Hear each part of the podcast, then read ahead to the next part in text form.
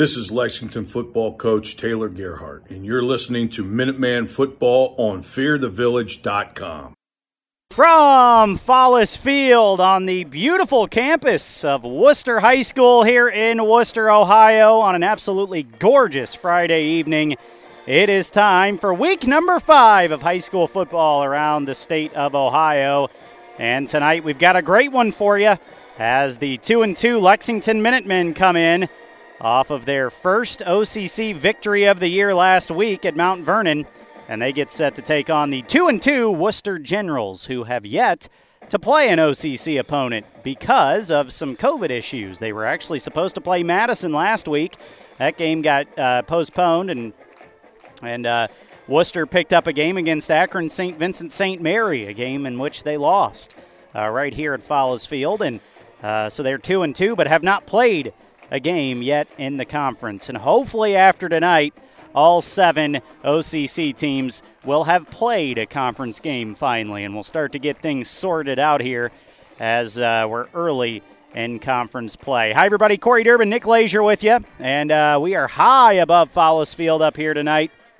One of our favorite views to broadcast a game, as uh, it does feel like we are a mile away from the field, and it is blazing hot up here. Nick and I both sweating bullets as uh, I think the climb up here kind of got both of us as uh, we're not used to that. Imagine Arlen Field, but seemingly uh, twice as high, which it's not, but that's how it feels. Uh, it is just uh, it is a trek to get up here where we're at, and we're actually on top of the press box. But it's a great view. The breeze is blowing, and uh, it sets us up for a beautiful night. And uh, hopefully, these Minutemen can continue this week where they left off last week. Lexington went down to Mount Vernon and just pummeled the Yellow Jackets last week, 40 to 14, behind five touchdown passes by Cole Pauley. And four of those were to Hudson Moore, who hadn't scored a touchdown this year yet and then uh, went out and got four of them through the air last week. Not even on the ground, but through the air. Also, last week, Carson Berry got into the scorebook for the ninth time this year. Uh, he's got nine touchdowns, eight of them on the ground. He did have one kick return for a touchdown uh, to open up the second half against Ontario back in week one. So Carson Berry continued his hot streak last week as well, but really the story was Cole Pauley. 14 of 21, had almost 300 yards passing and uh, five touchdowns. And that's got to be a nightmare for Wooster to have to game plan for because, you know, a couple weeks ago, you look at this Lex team and you think, well, they're going to run. They're going to run 90% of the time. Carson Berry's going to get most of the carries, and then maybe Jordan Byrice. When the Minutemen get inside the 20, maybe he'll get some carries. Uh, but then last week, you mix in all those passes, and it was so successful that now Wooster has probably had a very interesting week getting prepared for the Minutemen, and uh, we'll see how that plays out tonight. Uh, the uh, Wooster Generals, as I mentioned, as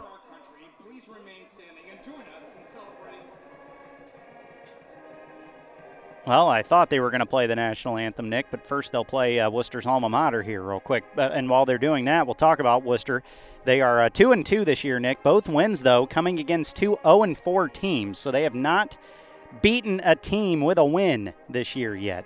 And then uh, their two losses, uh, one of them was to a sub 500 team, and uh, the other loss they took was to a two and one team. So, um, but really nothing impressive standing off uh, or standing out from the schedule early here in the season for Wooster yet.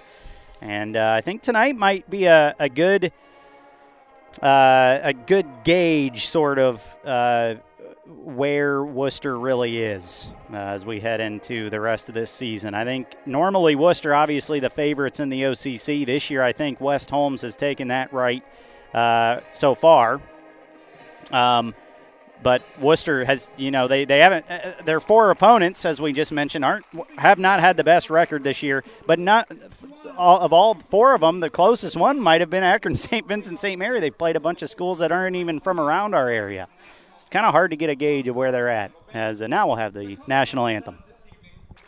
And with that, we're just about set for football here at Follis Field at uh, Wooster High School on an absolutely gorgeous night. I mean, it could not be any better And uh, typically, week five is a lot later on in the uh, year, and the you know taking place just on the calendar. But with the new playoff expansion, the OHSAA to start uh, decided to start things a little bit sooner in the year. And now we have week five matchups on September 17th when it's 80 degrees out instead of, you know, September 24th or 31st. Uh, week five is happening a lot earlier than it ever has. So um, that sets up for beautiful nights like we have here tonight as the Lexington Minutemen down off to our right across the field, getting set to uh, run onto the field. And we're still waiting for any sign of Wooster as we still have about four minutes to go, at least on the clock, until kickoff. And, uh, anyways, back to what I was saying, though, before the national anthem there, Nick. Not only has Wooster really, we don't know much about them because they haven't played teams that seemingly are not good this year, uh, but they, they also have not played teams that are in our area. Yeah. They've played St. Vincent St. Mary. They've played a couple of Cleveland schools. They've played Louisville. Um, teams that we're just not familiar with. So it's really hard to gauge just how good these Wooster Generals are, but certainly the recent past would, would tell you that they're going to be ready to go tonight. And uh, in fact, Lexington has struggled with Wooster. They have not won here at Wooster since 2016. Uh, and they did that 14 to 3. And that was the last time they beat Wooster overall, and it just so happened to be here on the road. Um, so definitely, uh, those are things you expect uh, in the last few years leading up to tonight in this rivalry. But uh, I think this year might be a little bit different, Nick. Well, and it's just something weird with Wooster. I mean, it's a blessing and a curse. They always just have a ton of seniors on their team. So every year they're pretty much playing with a new roster all the juniors are getting varsity time now because all the seniors that were in the previous year they're all gone. So, for example, right now they have 19 seniors, but I'm sure not. I mean, I'm sure only a, a quarter of them got varsity time last year just because they had so many seniors last year as well. So, I mean, they're always coming in with a new team. Uh, the Minutemen have don't have that luxury. They've, I mean, they've pretty much been playing with the same core guys the last couple years. So I think, I mean, with how quote unquote inexperienced Lex is, they kind of have more experience together than this Wooster team probably does. And uh, Lexington uh, last week was a little banged up. They were without Corbin Green, AJ Young, uh, to name a few. Uh, Mason Trichu is also uh, still out. Uh, he'll be out for quite a while. Um, but they were missing about uh, four or five, maybe six players last week. This week, it looks like they've got everybody back except the only new face I see over there that doesn't have his jersey on uh, was Braden Muma on warm-ups, and they're definitely going to be hurting without the big man. Uh, but other than that, and of course Mason Trichu, which I just mentioned, uh, the Minutemen are pretty much back to full strength, which is great, especially considering uh, the performance they had last week. You definitely want to continue that momentum. And right now, hey, it's only been one one week of OCC play, but those Minutemen are tied for first place in the OCC right now with West Holmes, who uh, is getting set to take on Madison tonight out there in Millersburg. As the Wooster Generals take the field down off to our right. As I mentioned, we're on the home side, right up above the press box here. I did not bring my binoculars, Nick, but uh, that might have been a mistake tonight. Is it's always a great place to call a game here at Wooster, but man, we are far away from the field. Last time we were here, Nick, uh, a little bit of magic happened on the opening kickoff. Uh, AJ Young, or AJ Green, almost said a, well, I just I just combined their names. Why do I always do that with with AJ Young and Alex Green? Oh. I said did. AJ Green. I was like Alex Green. I, I, was just going along with it. like, yeah, that sounds right. Uh, Alex Green took the opening kickback for a touchdown last time we were here, and of course now he's doing special things at the University of Cincinnati. He had a field day the last time we played on this field. Overall, it was insane. He had two touchdowns. He had a 55-yard rushing touchdown. He also had an interception that game. Alex did it a little bit of uh, every way possible last time we were here at Follis Field. So hopefully we get some of that magic tonight again as the Minutemen will receive again here at Follis Field to start things off. They did win the uh, or they won the coin toss. They elected to receive. So they must be, uh, feel pretty confident coming off of that performance last week, and rightfully so. They looked very impressive last week. They just couldn't do anything wrong offensively. As the Wooster band still trying to get off the field here, and while they do that, we'll check out the uniforms brought to you by a Material Girl. In times like these, shopping online has become a necessity. Thankfully, there's a Material Girl. A Material Girl is a locally owned women's boutique where there's something for everyone. AMG specializes in hand-picked women's clothing at an affordable price. Check out fashionbyamg.com. That's fashionbyamg.com. As the band's still trying to get off the field, referees and players are ready to play here. As the Minutemen going to go with the road whites. The white jerseys, purple letters and numbers A little bit of gold trim, some purple stripes and gold stripes on the shoulder pads. White pants with the block L on either side. They also have the purple helmet with a gold stripe down the middle, block L on the left side, player numbers on the right side. And Wooster going with the gold jerseys, blue letters and numbers. All blue, royal blue pants. They'll have the gold helmets, blue stripe down the middle of those with a block W on either side. Corey Durbin, Nick Lazier with you. We are ready for kickoff, and the ball is away. It's a pretty good kick, and this is going to go all the way back and bounce at the one. And Carter Newman having trouble getting on it, and he does at the five yard line. Wow. What a start from Wooster. and Carter Newman thought that ball was going to go through the end zone, and it hit at the one and bounced back into play, so he had to jump on it. That was close. And a very close start there for the Minutemen, as Carter Newman did get on it, but it was at the five yard line. So, Lexington going to take over. Well, take over. They're going to start the game with not ideal field position here as they'll send Caden Eichler off to the left. Carter Newman split off to the right, one tight end, two tight ends, excuse me. Cole Pauley in the single back pistol. Carson Berry behind him, and they get the Generals to jump offside, I think, Nick. Yeah, and last week, Mount Vernon had seven encroachments. Yeah, that's insane. And now Wooster on pace to beat that already, as we haven't even run a play and they have one. Just something about that cadence. Well, that the helps, last two weeks. Well, that helps Lex out right away. I mean, gives you a little bit more breathing room. And it makes it a lot easier to get this first first down. It's first and five. Caden Eichler comes to the left. Carter Newman splits off to the right. Two tight ends, single back pistol. Cole Pauley sends Hudson Moore in motion. He'll take the snap. He pitches out right side. Carson Berry off the right side. He's out past the first down marker and out near the 20 yard line. A big gain there on first down and five as Carson gets about 10 yards. Yeah, they just ran a nice little quick pitch over that right side, and Carson was able to pick up a good chunk. So the Minutemen, just like that, a penalty and a 10 yard run, they're out to the 20 yard line. So they're kind of out of harm's way here now little breathing room to start this ball game. Scotty Roush comes in. He'll go slot left with Caden Eichler.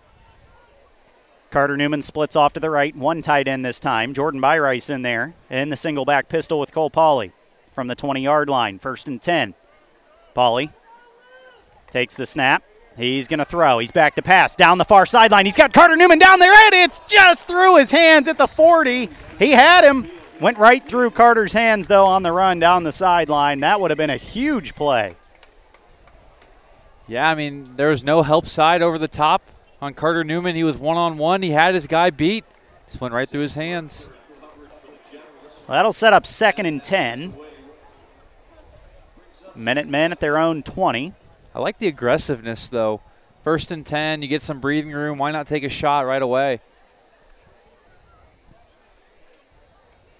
And it, if you're listening at home throughout the night, we have a flag down, by the way.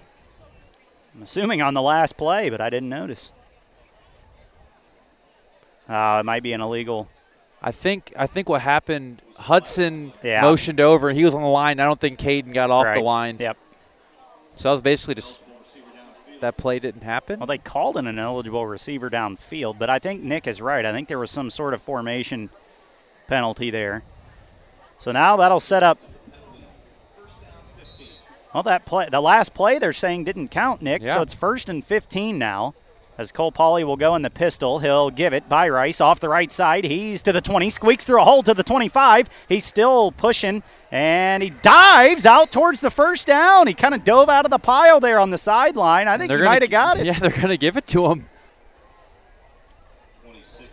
16 yards for Jordan Byrice, and the last three or four of them came after he dove out of that pile of tacklers. How in the world did he get out of there? And it's incredible how quiet this Wooster crowd is just to start.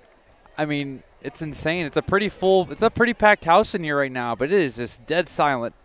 First and 10, Minutemen at their own 31 now. They'll send two to the left, one to the right. As Baden Forup comes in motion across the line, single back pistol for Cole Pauley. He's back to pass. He's looking. He's going to run now. He's going to keep running. He's going to try to get to the outside, and he's going to be hit out of bounds at about the 38 yard line as it looked like he was going to run right up the middle of the field and slide, then decided to misdirect it out to the outside and picked up seven. And that's what you don't really realize when you see Cole back there. I mean, everyone normally just thinks of him as a pocket passer, but he, he can move. I mean, he's definitely a mobile guy, so it's nice to see him get out and out of the pocket. Uh, Nick, a moment ago, I got cut off, I think, by a play. Uh, but if you hear a buzzing sound at home, it's those lights. I forgot about the light, uh, these lights oh. they have here at Wooster. As it's second and three, Cole Pauley going to send Carter Newman in motion, almost fumbled the snap, and on the handoff, the Generals are all in there, and they get, I think that was Baden up on the carry. Now that was Hudson Moore. As Cole Pauley kind of fumbled the snap there just for a split second, kind of bobbled it. By the time he got the handoff to Hudson Moore, there were a bunch of Generals in there. So that's going to set up third and uh, third and about seven for the Minutemen. They're on their own 34 yard line, but a pretty good first drive here so far. They've gone 29 yards already. They'll send two to the left, two to the right. Cole Pauley with a single back right behind him. It's Byrice. Third and seven from the 34. Takes the snap. He's back. He's looking. He's going to pump fake. Now he's going to roll right. Cole Pauley still rolling, still rolling, sending a man down the field. Now he's going to tuck it and he's going to get out of bounds. He's going to lose a yard or two. But a good job there to not make a mistake. And unfortunately, the Minutemen will have to punt, but they at least get out of their own end zone here, and maybe they can flip the field position. Well, I thought he had he had Mason Thomas up there in the slot. He ran a route right to the sticks. I thought he had him for a split second, but then the Wooster defender kind of recovered and was able to cover it up.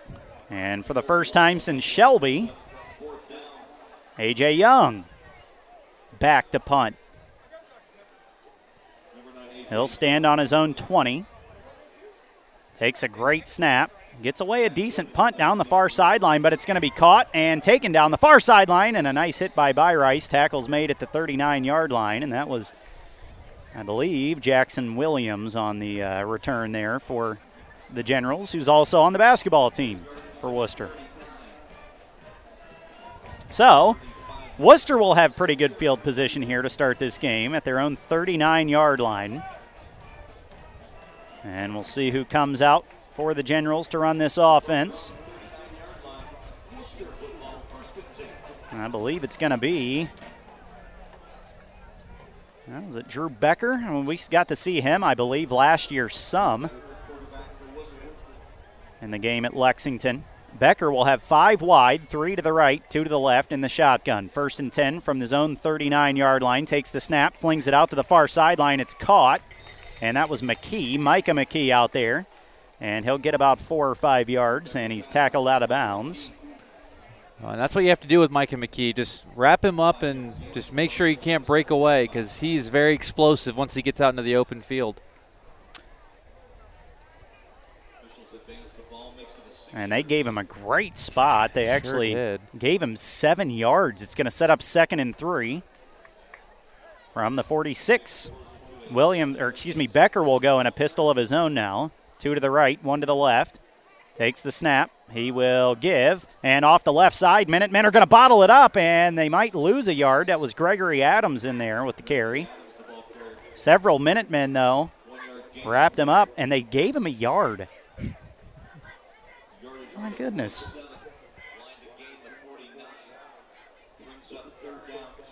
So already here at Wooster, they're uh, little friendly with the spots. It's always one yard one way or the other. Third and two. Big play here for the Lex defense from the 47 yard line. Becker in the single back pistol this time with three right, one left. And try to get the minimum with the hard count there. They stayed strong. Adams stands right behind Becker. Third and two. Takes the snap. Becker back to pass. Looking near side. He's got his man. It's a first down on a little slant route there. And that was Carson Koblenz. And the Wooster Generals now across midfield with their first first down of the night. And they've got the ball at the uh, Lexington 47 yard line as Becker comes over and gets the play call. Now he runs back into the huddle. And now the Generals break the huddle. They'll send two to the left, one to the right. It's Micah McKee off to the right. Becker in the pistol, first and 10. From the Lex 47 yard line, takes the snap, fakes the give. He's back to pass. He's looking down the middle of the field, and it is broken up by Caden Eichler. A great defensive play. We saw that last week a few times. And Eichler all over that one. Yeah, Caden was right over top. Played it perfectly. And I would not doubt it, Nick, if uh, after that Shelby game, Coach Gerhardt took that personally, and they oh, yeah. the Lexington pass defense has looked infinitely better since that week two night. And especially last week and early on here this week, they look pretty good. As this time they're going to give a little end around to Micah McKee, and he's going to lose a couple of yards. That's going to set up third and 13 as he's going to lose three back to midfield. Well, like I was talking to you uh, uh, off the air, they're going to try a bunch of different ways to get McKee the ball, and Lex was ready for that end around right away. So here's a huge play for the Minutemen defense. It's third and 13 from the 50 yard line. Wooster's going to send two to each side in the single back pistol. Becker with Adams right behind him. He's going to look over now and possibly get a new play here. Drew Becker takes the snap, fakes the give. He's going to throw a little slant route, and it's incomplete. Great defense again by Caden Eichler. It's going to set up fourth and 13. And I like that. It was man coverage across the board. Lex actually came with a little, they little bit there. of pressure there. Uh. I mean, there was nobody over the top. He trust Coach Gerhardt trusted his guys to lock up, and it paid off. Yeah, and the Minutemen were in there immediately on that. So even if that pass had been caught, it was not going to be near a first down because Becker had to get it out of there so quickly. His receiver didn't even have time to get down to the sticks. So Wooster will punt here. Drew Raider will get away a spiraling punt, and a fair catch is called for by Scotty Roush, and a great fair catch is made at the 16 yard line. It's a pretty good punt by Raider. Yeah. Gets the Minutemen inside their own 20, but a good fair catch call by Roush and much better field position this time for the Minutemen to start their second drive of the night with 7:10 to go. First quarter, no score here at Follis Field. First, and I'll say this first quarter is moving pretty quickly. And last time we were here, Nick, the Minutemen really fought and had a great first half. The game got away from them though in the second half. Yep.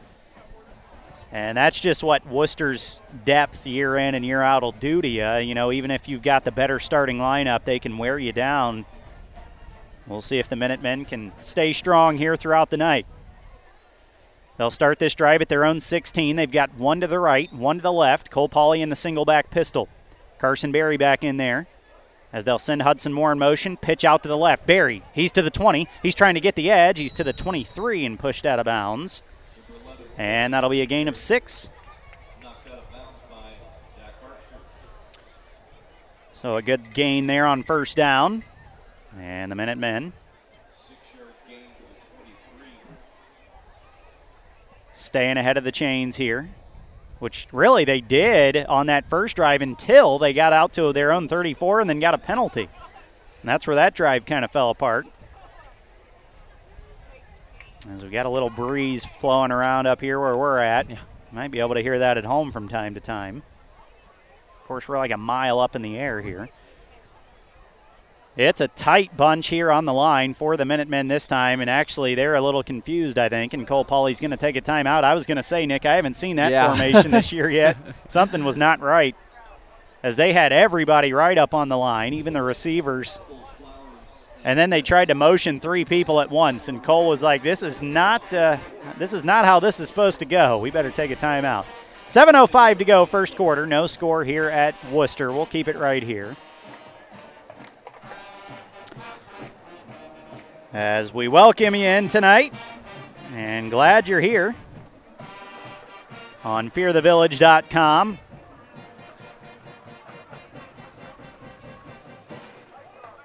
And Nick, I was thinking about this on the ride here.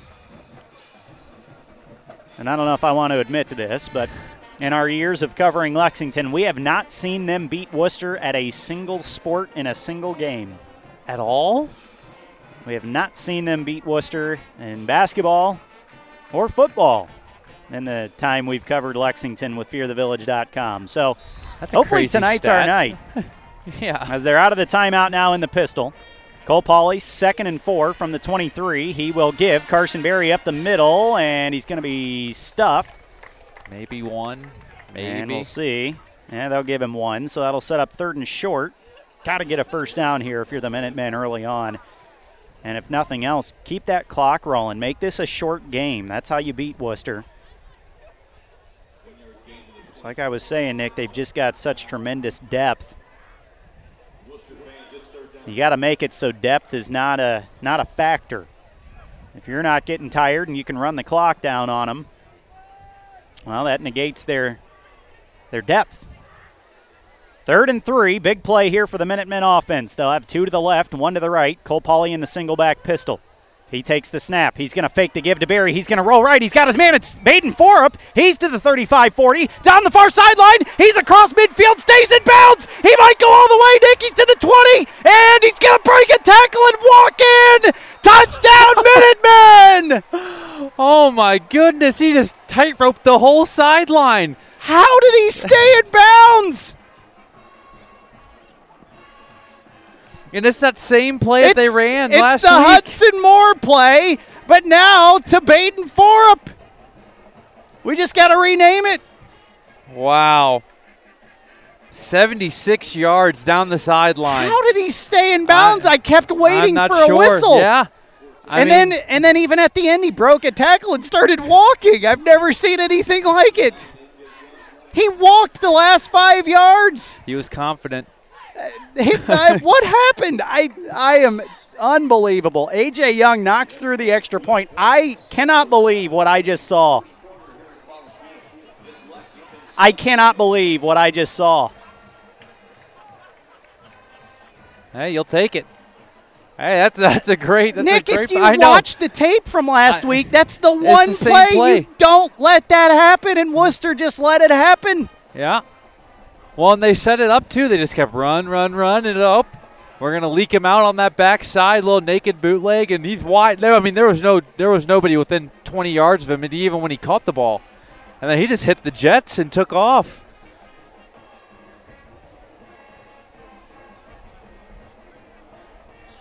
I mean, I'm no expert on football film, but come on, you, you, if you watch the Mount Vernon film, yeah, that's the That's one all they did. That's the one play.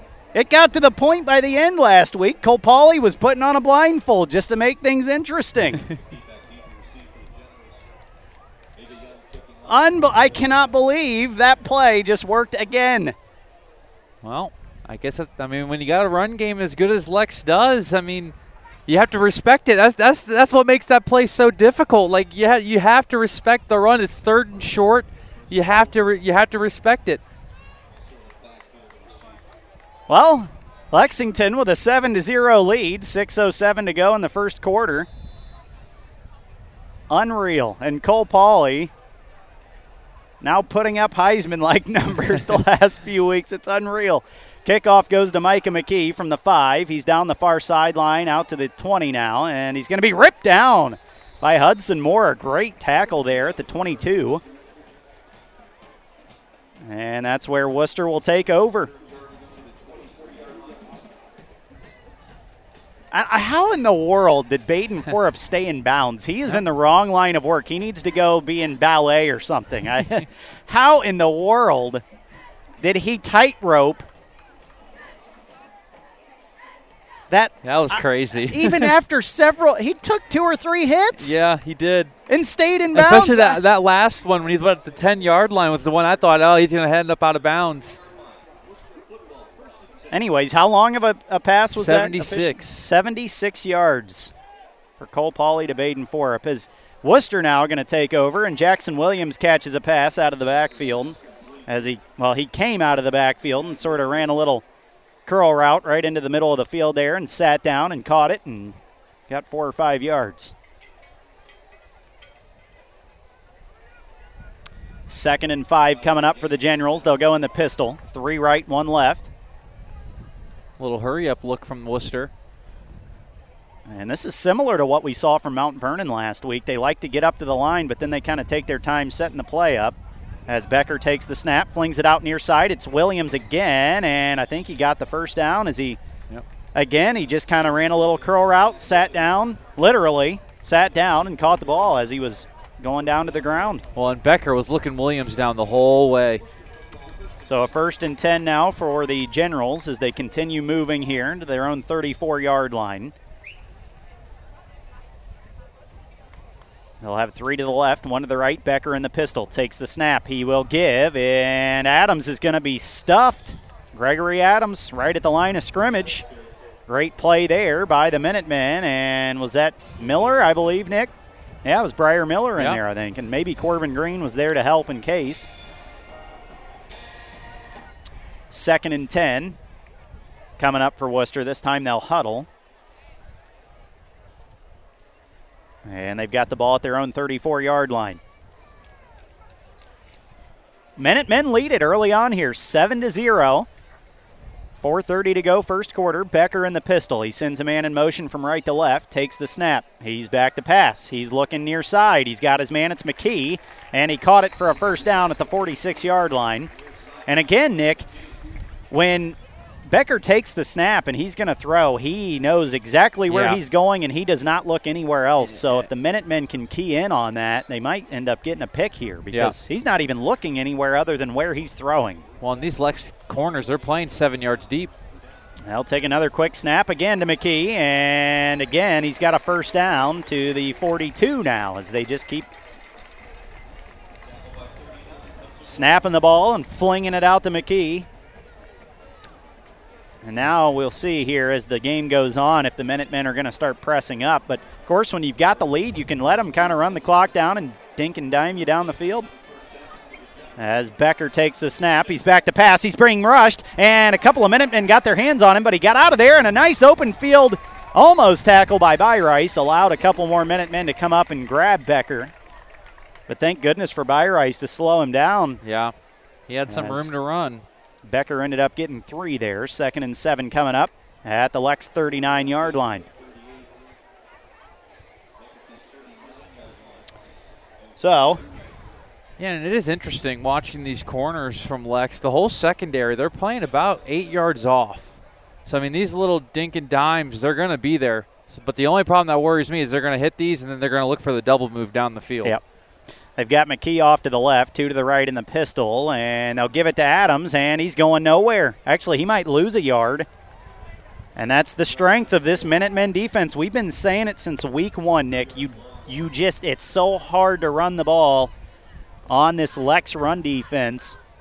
Well, they do such a good job of gang tackling. Once one Minuteman yep. gets there, they all fly to they the ball do. and they wrap up now. Absolutely, I mean, they flock. That's going to set up a huge third down here, third and eight from the Lex 40. And Lex showing that they're going to bring some pressure again. Becker with three to the right, two to the left. He's in the pistol all by himself. Here we go. Third and eight. He sends a man in motion. He's going to fake a give. He's going to be back to pass. A little screen play set up for McKee. McKee breaks a tackle, and he's going to get out of there. He's to the 20. He's to the 15, cutting across near the to the near side and in for a touchdown. I cannot believe he just got out of that many tackles, Nick. Yeah, that's what he does.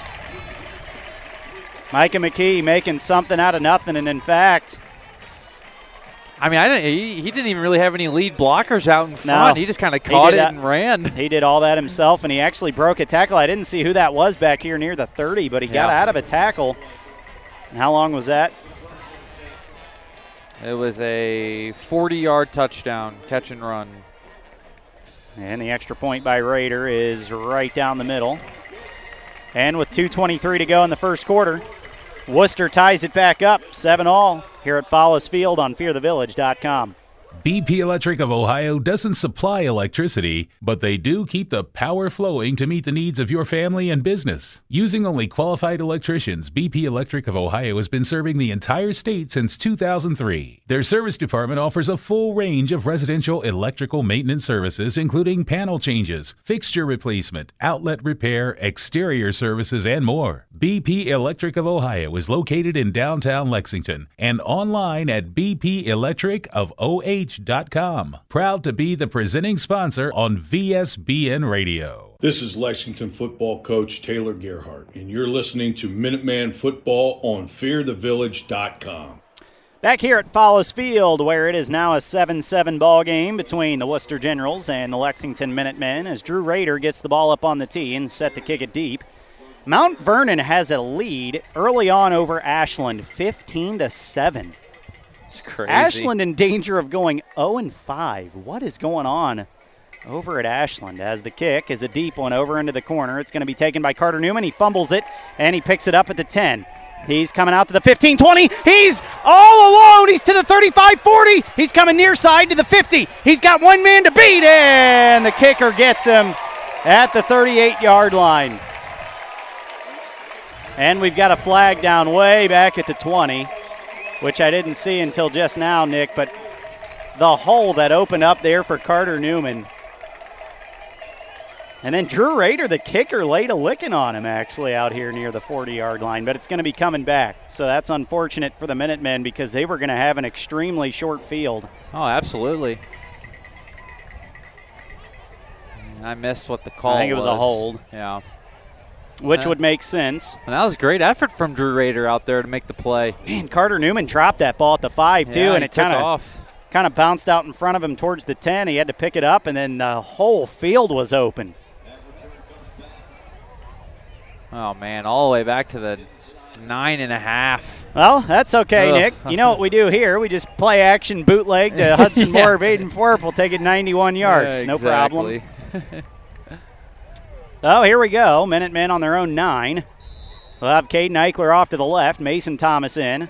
Split off to the right, two tight ends. Cole Pauley in the single back pistol takes the snap. He'll pitch it right side to Carson Berry. He's going to be hit almost immediately in the backfield, but somehow still scampers out for maybe a yard towards the far sideline. Man, you talk about a momentum changer. Carter Newman, I don't think I've seen a kickoff return open up the way that one did. There was nobody after about the 20 yard line except the kicker who was standing back past midfield. I've never seen a field open up that way. Yeah, it was impressive. Now, obviously, there was a penalty that helped That might have been why. My goodness, we've seen some interesting stuff tonight already. Second and nine from the, well, the market at the 11. Cole Pauley sends a man in motion. He's got one to the left one to the right. Sends Carter Newman in motion now. They'll give it to him on an end around. He's coming near side. He's to the 10. He's going to fight and get out to the 15. Nice gain there on second down, but it's still going to set up a third and five here from the 15 yard line. Yeah, I mean, this is manageable for Lex. They, they, I know they like to run those little hitches right at the sticks. They're probably going to look for Caden in the slot, I'd imagine. Or heck, they might even run the bootleg. You never know. Why not? I would just keep running it until someone stop stops it because nobody has shown any interest in guarding that bootleg. And I mean, to be honest with you, you've got two of the better targets for a play like that in Baden Forup and Hudson Moore. I mean, Lex is going to have to hurry here to get the play off. and there's no chance they're Yeah, going to get this play off. They're going to have to call a timeout, Oh, and they gun. do. Well, there goes two timeouts in the first quarter. And that's been something the Minutemen have done this year is they've used those timeouts and they've used them early. And tonight, no exception. As Nick mentioned, they all only have one timeout left, and we've still got a minute and 16 seconds to go here in the first quarter. 7 7. Minutemen struck first with a 76 yard touchdown pass from Cole Pauley to Baden Forup. And then on the ensuing drive, the uh, Generals got on the board with a 40 yard touchdown pass from Drew Becker to Micah McKee, 40 yards. And on both of those touchdown passes by either team, the receiver pretty much did all the work himself.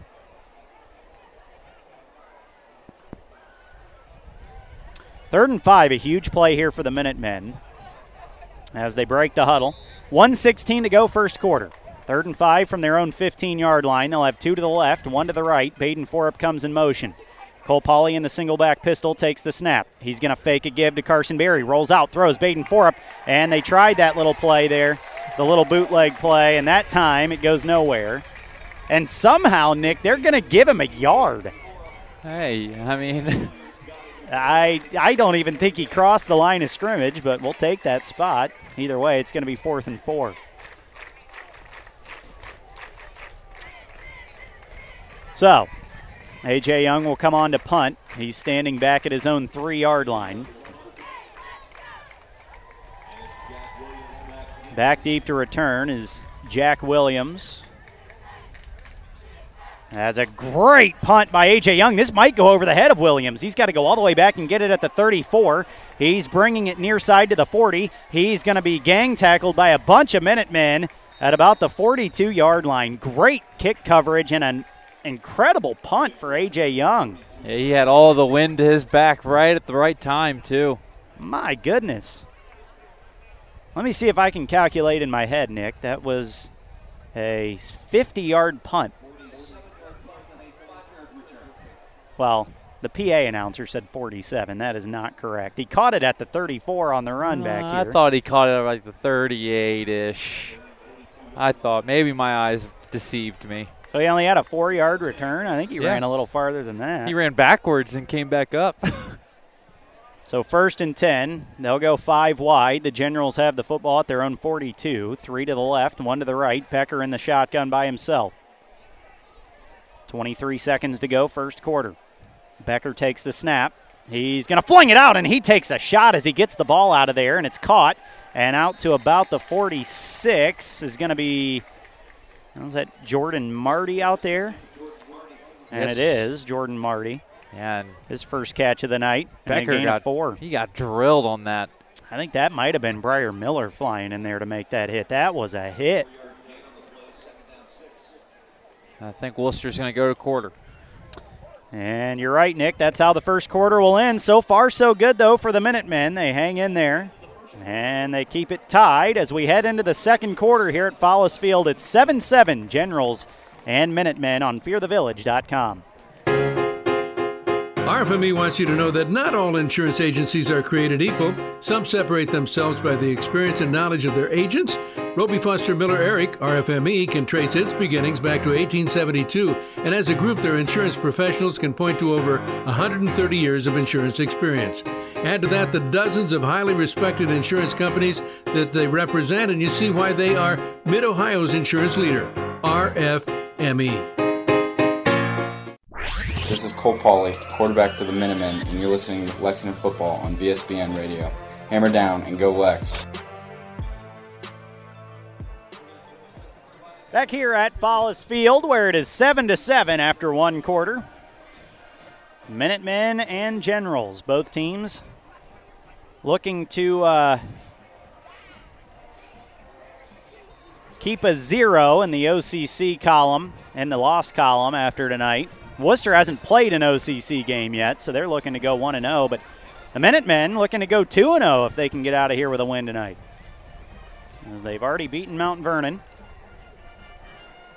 Keep an eye on that OCC scoreboard for you as well as we move throughout the night. As Becker, actually, we've got a new, uh, is that Micah McKee in there at quarterback? It is. He takes the snap. It's a little bit of a wildcat, and he's going to be bottled up by Hudson Moore right away, and he's hit pretty hard, and Hudson drags him down. McKee, though, still able to fall forward for a gain of two or three. That's a big collision. Hudson flew in and filled that hole right away. Those are, I mean, those, those are two big guys running at each other. So that'll set up a third down here, a big play, right at the uh, Wooster 48 yard line. We'll set up third and four. As Becker back in there at quarterback, he's going to go in the pistol. Three right, one to the left. Becker back to pass. He's going to look right, flings right, and it's almost picked off by Corbin Green right in the middle of the field. And he's got something to say to Jack Williams. He, per, he usually does, you know. So fourth and four.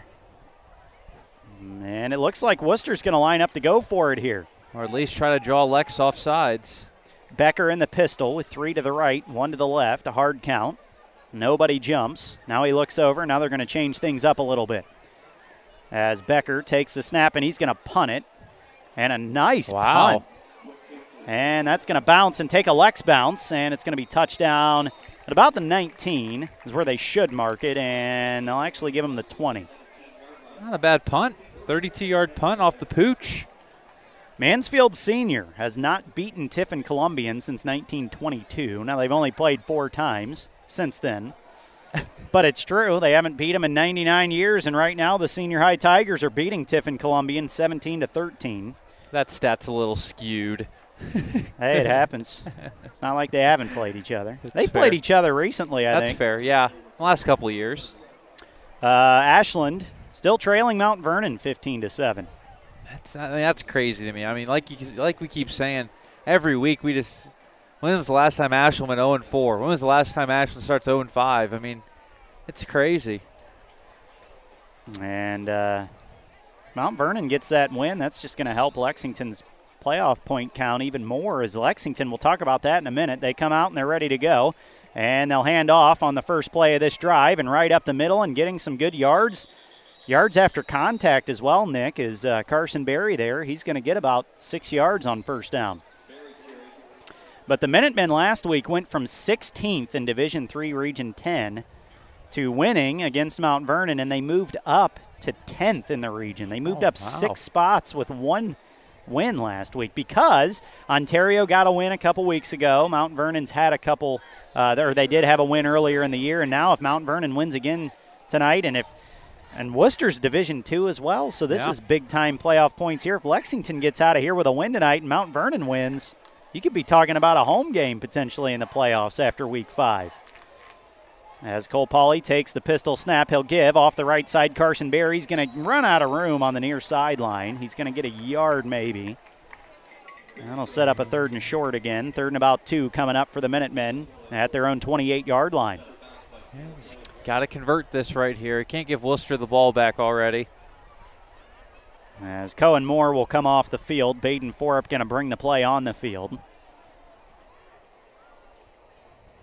And I know it sounds crazy, Nick. It's, you know, because it's only week five, but if Lex gets out of here with a win, you can start talking about the playoffs. Sure. With the new expansion and the way things are working. Get this, Nick. At one and three, Mount Vernon's in the playoffs right now in their region. Division two, Region seven. Third and two. Pauley takes the pistol snap off the left side. Berry stumbles forward, and I think he he might got have it got by it. a half yard. He needed two. He got two yards and an inch. So a first down. Minutemen out to their own 31 yard line. Hey, that's all you need. Just keep moving the chains, keep running the clock, and keep the ball out of Micah McKee's hands. 7 7 here at Follis Field in Wooster. Minutemen scored first. Wooster answered on the very next possession. And that's been the only action so far.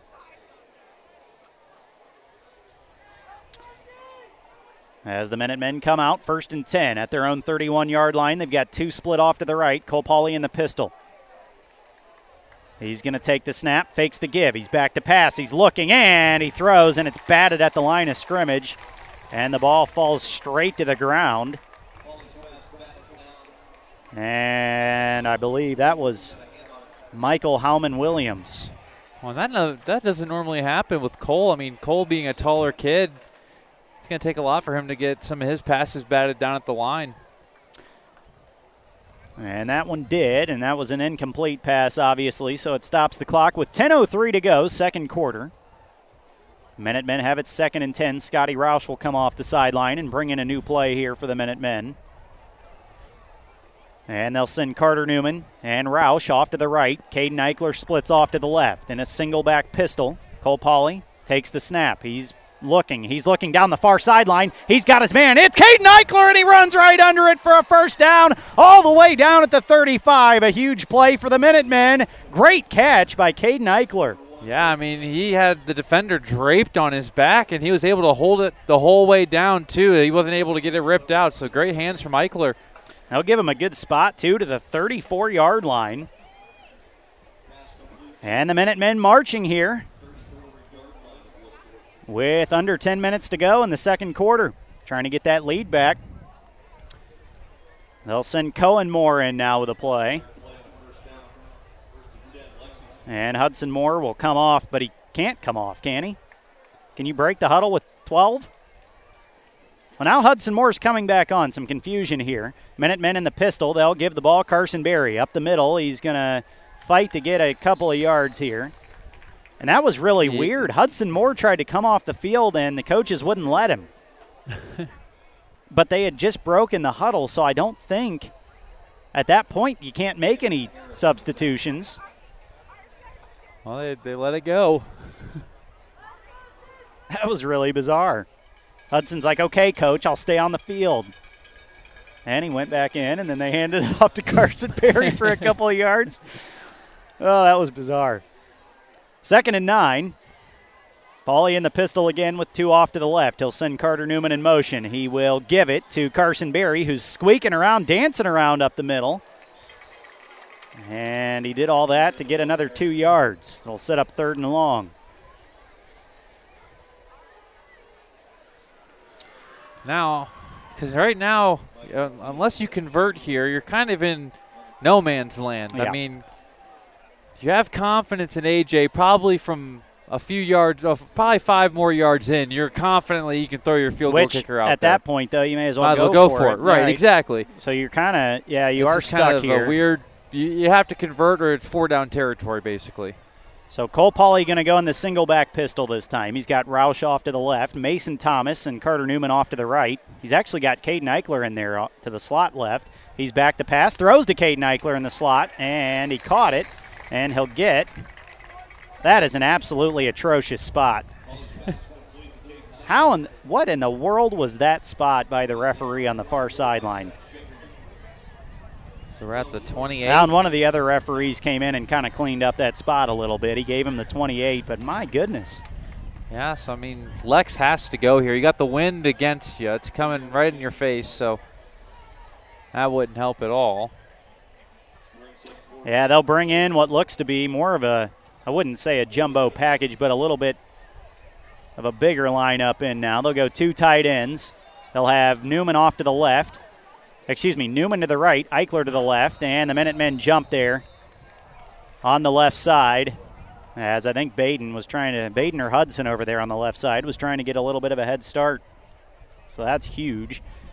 As it makes it fourth and nine now after it was going to be fourth and four. and now you almost. Well, now you could consider just, punting. I yeah.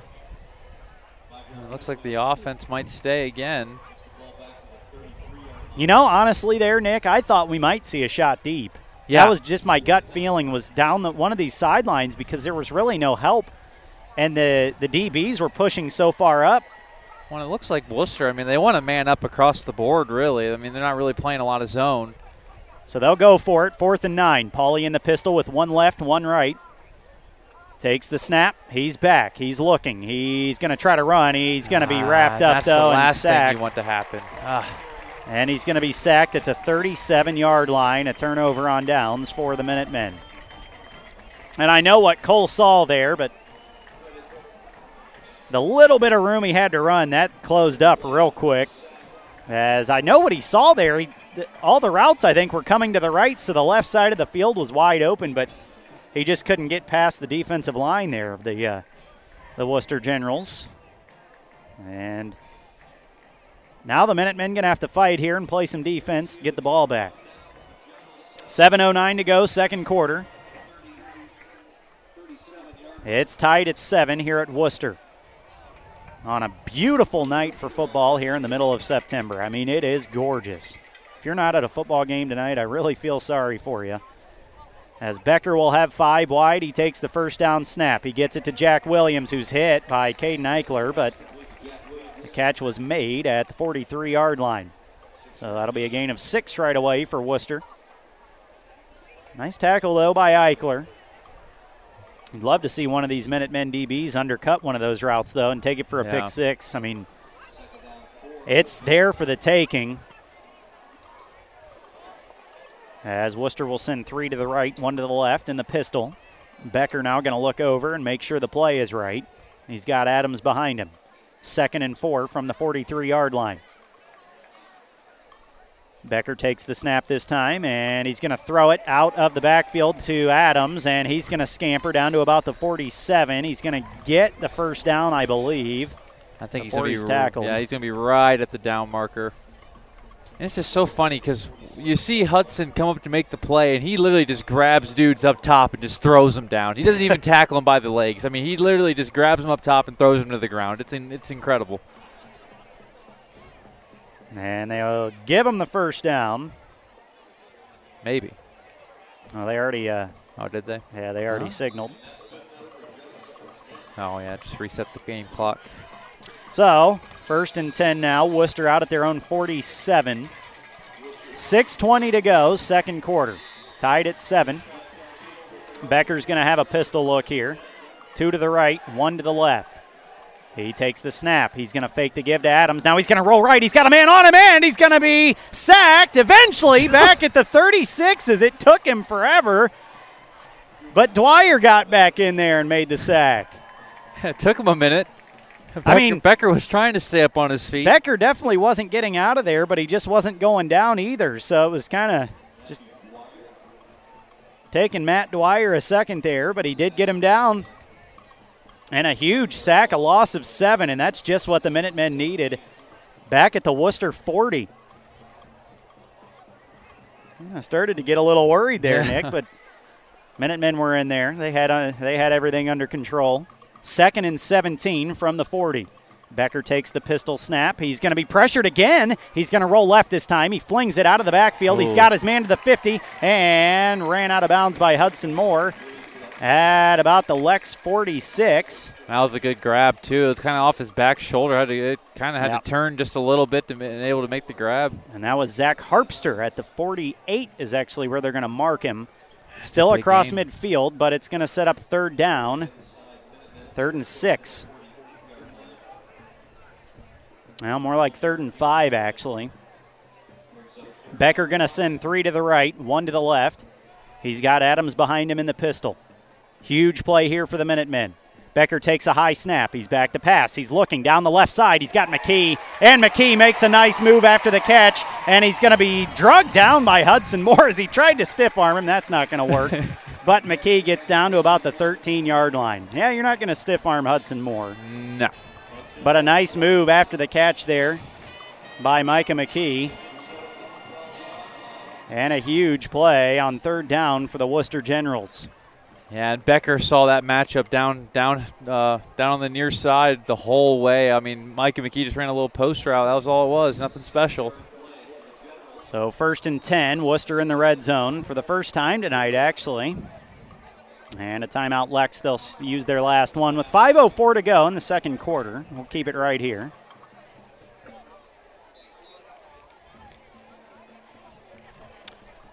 As the Minutemen trying to get something going defensively here as they defend their own end zone. And one thing Wooster has really not tried to do tonight, and I think they know better, is they really have not run the ball much, and when they have, they have not run it at all against this Minuteman defense. But again, the Minutemen just sort of letting Wooster have those little short passing routes, and Wooster making the most of it. Don't forget, too, Wooster will start with the ball in the second half. So, really, if you do give up a score here, if you're the Minutemen, you got to get it right back before halftime. You cannot go in losing any of this momentum you've built here in the first half. As they've really kept Wooster pretty quiet for the most part. You don't want to let this one get out of control before halftime. So Micah McKee will come out this time in the shotgun. He's going to be the quarterback here. We'll see what he does. He's got three to the uh, right, one, two to the left. He sends a man in motion, takes the snap. He's going to fake a give. He's going to run up the middle, and he's bottled up right away. Might have got a yard. And that's only because the Minutemen pulled him forward one. Leighton Nosa there with the hit. Yeah, I mean that's been the backbone. That Lex run defense has been tough all year long. It's just when it's a couple big plays here and there in the passing game that are the difference. Second and nine. Becker from the 11 yard line. Minutemen trying to stay strong here, defending their end zone. They'll send four to the right this time. Becker in the shotgun by himself with one to the left. Takes the snap. They're going to throw near side. What a catch by McKee. He's going to catch it down at about the three or the four yard line, and he's forced out of bounds. And I still don't think he got the first down, but it's going to be third and about a yard, and they can get a first down. Wooster has the ball on the four yard line. They can get a first down if they make it to about the two and a half. Actually, the ball's on the three, so they need to get about a yard here, a little less than a yard for a first down. Huge play here, third and one. They're in the pistol. Becker takes the snap. He's going to fake the give. He's going to roll right. He's looking. He's going to pump fake and run, and he's going to get into the end zone. And several Minutemen are down. Three Minutemen are down. Right there where the hit was made. Yeah, I think they all converged on each other. I can't even see who it is, but there's just Minutemen laying all over the field as yeah, I saw Byrice was down and he's back up and moving. I'm not sure who's running off right now. The trainer came in from about 50 yards out. He sprinted out. I'm yeah, so sure. we do have one Minuteman still down in the end zone. Initially, there were three. But Wooster does get into the end zone there. A little three yard run by quarterback Drew Becker. And now the Minutemen are going to have to find some way to answer, and that might be Caden Eichler over there, Nick. And just, you don't want any more injuries for that kid. Every I mean, year. He's just perpetually injured, and feel awful for him because he's such a special athlete. And I still don't know for sure that it's him, but it looks like a number one from here. And uh, he's walking off under his own power. Might have just got the wind knocked out of him there. And Drew Rader will come on to attempt the extra point. So, Minutemen in danger here. You can't let this one slip away. You got to try to find some sort of answer here before halftime.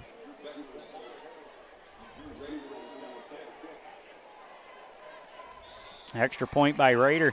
Both of his extra points have been right down the middle, but they seem to he seems to be getting underneath them, and they're not the strongest kicks, but they're getting there. He's two for two on the night, and Wooster leads at 14 to 7 on fearthevillage.com.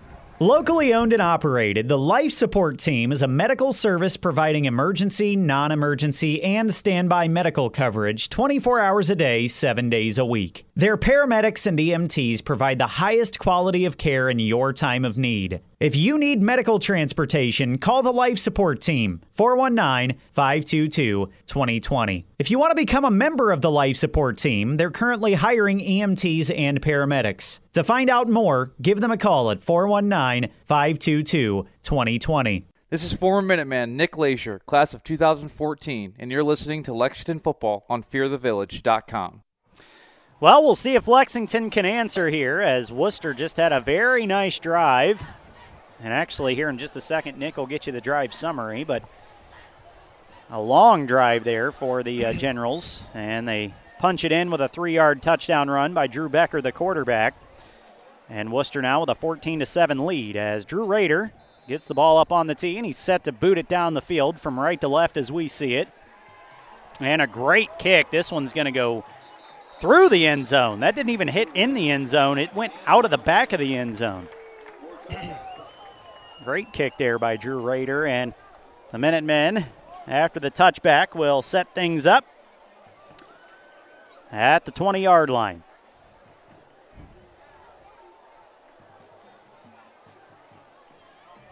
It was an eight play, 63 yard drive there for the Wooster Generals on the scoring play.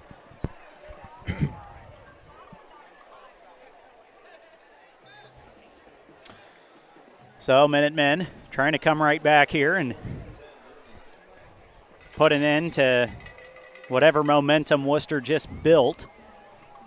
And we'll see if they can do that quickly. 4.06 to go, second quarter. Cole Pauley in the shotgun this time. Two to the left, two to the right. Takes the snap. He'll give. Carson Berry is going to be hit at the line of scrimmage and pushed backwards. He might lose a yard or two. They're going to say he lost three. Man, that far line judge is all over the place tonight on spotting the football. And that was a very generous Wooster spot. Well, Eichler's back in there. He's limping a little bit, but so that'll set up second and 13.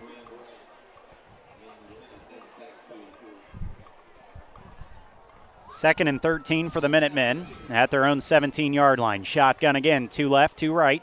Cole Pauley back to pass. He's looking. He's looking down the near sideline, and it is tipped at the line of scrimmage and intercepted to the 20, to the 15, and tackled at the 15 is Michael Howman Williams. And that ball was just deflected as Cole Pauley was going to go deep down the near sideline, but it never really made it. And Cole is the one that flew out from the backfield to make the play. He ended up bringing him down. As that's the second time tonight, Cole's had a pass tipped at the line of scrimmage, but that one since he was trying to throw it so deep down the near sideline here, it had some momentum on it, and as soon as it got tipped, it went straight up in the air. Yeah. And now Wooster has it at the Lex 15, and this is huge. Yeah, especially with Wooster getting the ball after half. Big turning point potentially here in the game is Becker in the pistol now. Takes the snap, back to pass, looking near sideline in the end zone, and bobbled and incomplete. Micah McKee was out of bounds as he bobbled it out of bounds. It was there. He was open, and he really didn't have to bobble it. He no, he, he just mishandled of, it. Yeah, he kind of made that mistake on his own. And Becker put that thing in the perfect spot.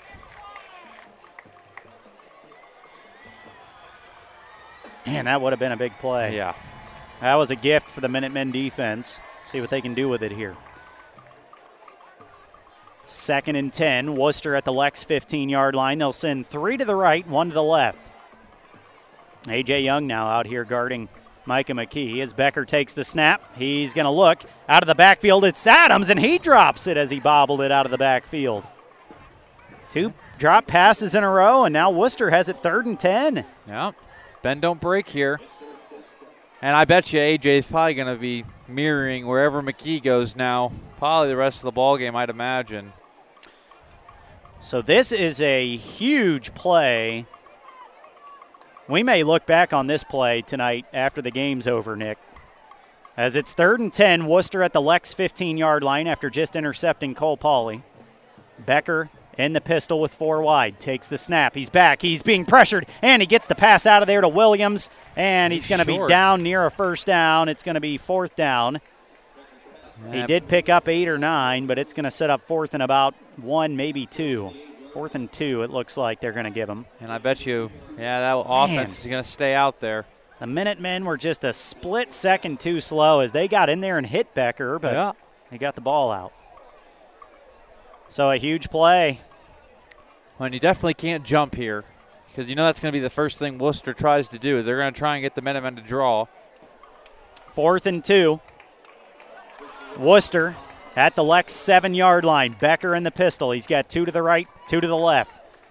He's trying to get the Minutemen to jump, and they're going to run out of play clock here. They'll take a timeout. And we'll see if they reconsider. and elect to kick the field goal or if they still want to go for it after this timeout. Nick, you know what I've noticed here, especially down on the end that they're playing on? It's awfully dark down there. These lights really do not shine brightly. That is true. I've down never in the end noticed zone. that. It is extremely dark in this north end Yeah, zone. and especially in the corners, especially. The center, the middle of the end zones are kind of lighter, but yeah, this far end zone is definitely pretty dark. It's bizarre. Well, and ideally, if the field is lit properly, you shouldn't have shadows the way you do. But if you look at all the players and the referees out here, They're everywhere. the shadows are going towards us, which leads me to believe this light pole down here to our left is something must be wrong, or maybe it's angled a weird way. Huh. I've never noticed that. So now, after the timeout, they will send on the field goal unit. So an, this is going to be a 29 yard attempt for Drew Rader and the uh, Wooster Generals on the near hash. Snaps a good one. Ball is down, and the kick is a boomer. he drilled that one. So, all things considered, though, That's a win. I mean, the Minutemen limit the damage after the interception, and with 2.12 to go in the second quarter, it is now Wooster 17 and Lexington 7. And now, Nick, with uh, 2.12 to go here. I mean, obviously, your answers are limited, but what do you do if you're the Minutemen trying to get a score before half? I mean, you can't really run the ball because with, without having any timeouts, really. I mean, you just kind of got to spread the field, and I, I'd look for these hitches. I mean, Wooster's kind of playing a little bit off as well. They've been trying. Lex has been trying to do a lot of out routes and whatnot, and they've been there. But instead of making that throw so far, just shorten the throws up and run some hitches, get the get the defense loosened up, and then try and go up o- over the top, which has been there. We've just, I mean, they hit with they hit Eichler, but the one with Newman, it went right through his hands. So I mean, the deep ball is definitely there. And last time, Drew Rader kicked the ball off. He kicked it through the end zone. I'd like to see him kick it short here and give the Minutemen a chance for a return, as this one's going to go also into the end zone. Another touchback for Drew Rader. So, the Minutemen will take over at their own 20. 2.12 to go. Second quarter, they trail at 17 to 7. Wooster gets the football to start the second half. So, Minutemen desperate for some points here before halftime.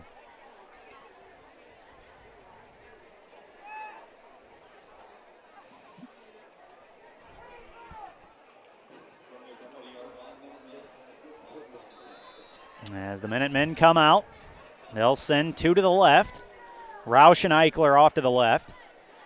Mason Thomas and Carter Newman off to the right. Cole Pauley in the shotgun. He's got Carson Berry on his left hip. First and 10 from the 20. Takes the snap, flings it out, far sideline. Caught by Roush. He's going to get out of bounds at about the 28 yard line, a gain of eight. And we uh-huh. saw that a few times last week at Mount Vernon. Roush very sure handed over there on the sidelines. And a good play, get out of bounds, and they only burned a couple seconds there. Second and two. They'll send two to the left, two to the right again. Pauley in the shotgun this time. Carson Berry on his right hip. Takes the snap. Back to pass. Looking sideline, and it's through the hands of Caden Eichler as he ran a little out route there.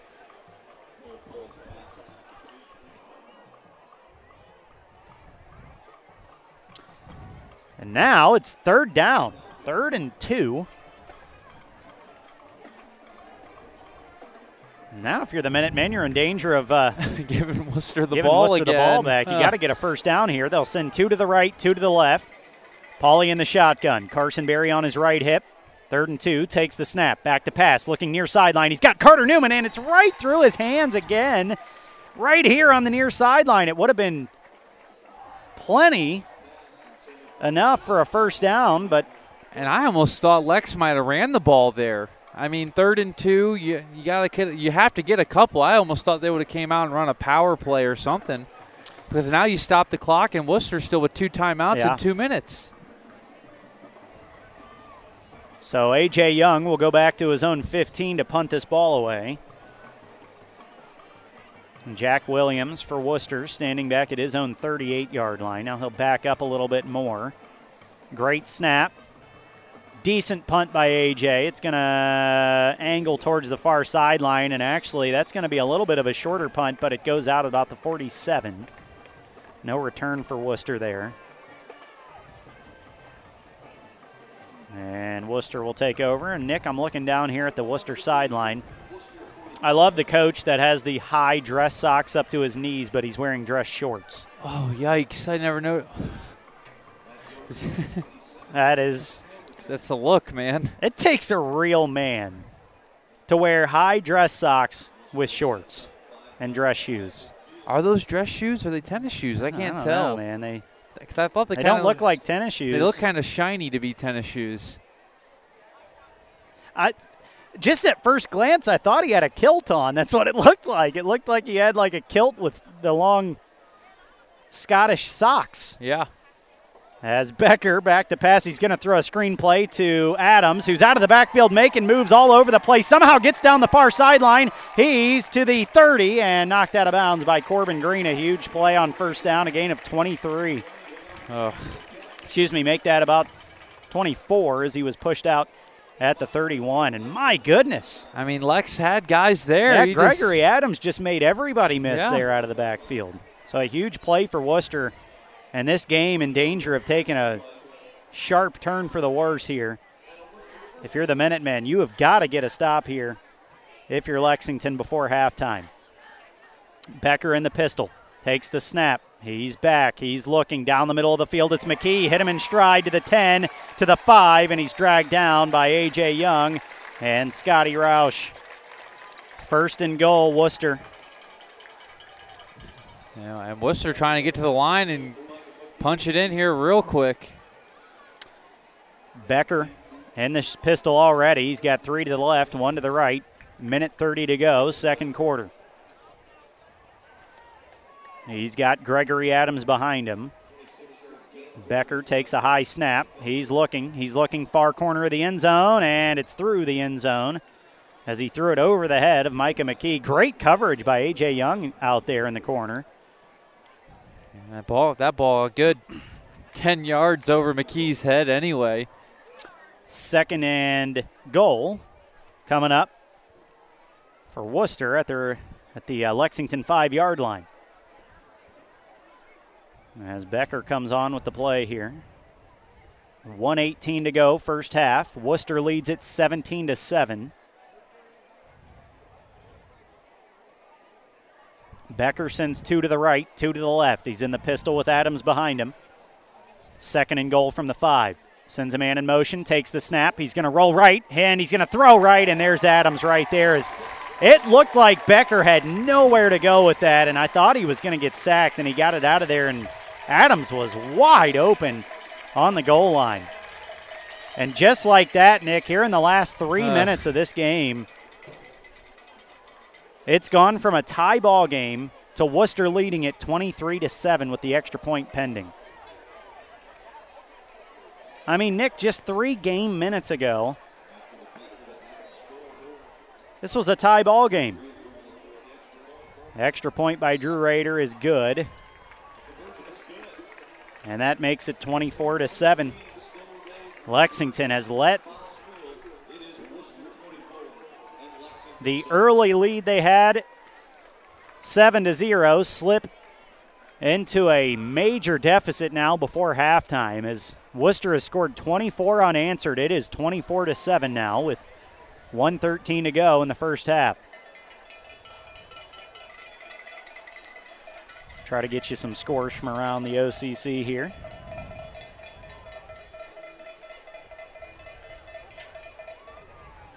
As somebody's mom brought out the cowbell tonight.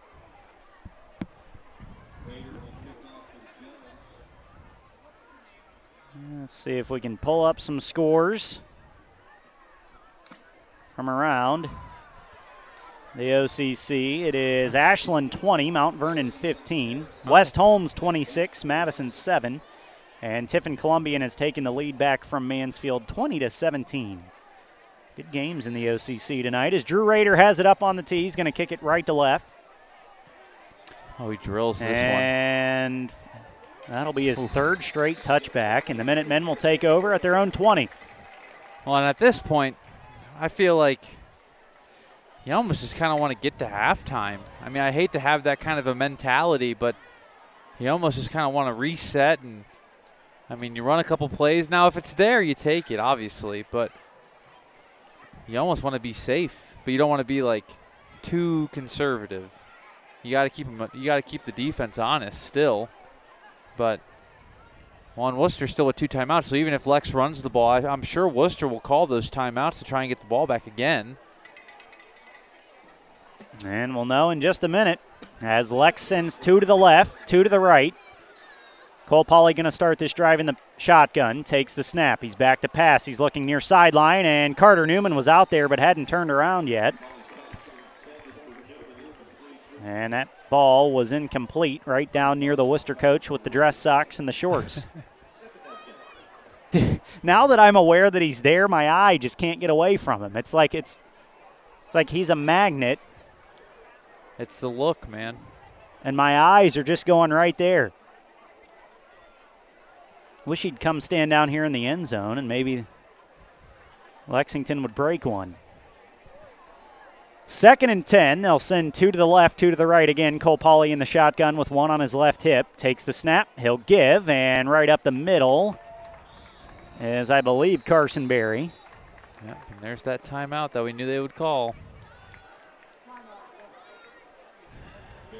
So, with 104 to go, in the first half. Wooster does use the second time out of the half. They've got one left.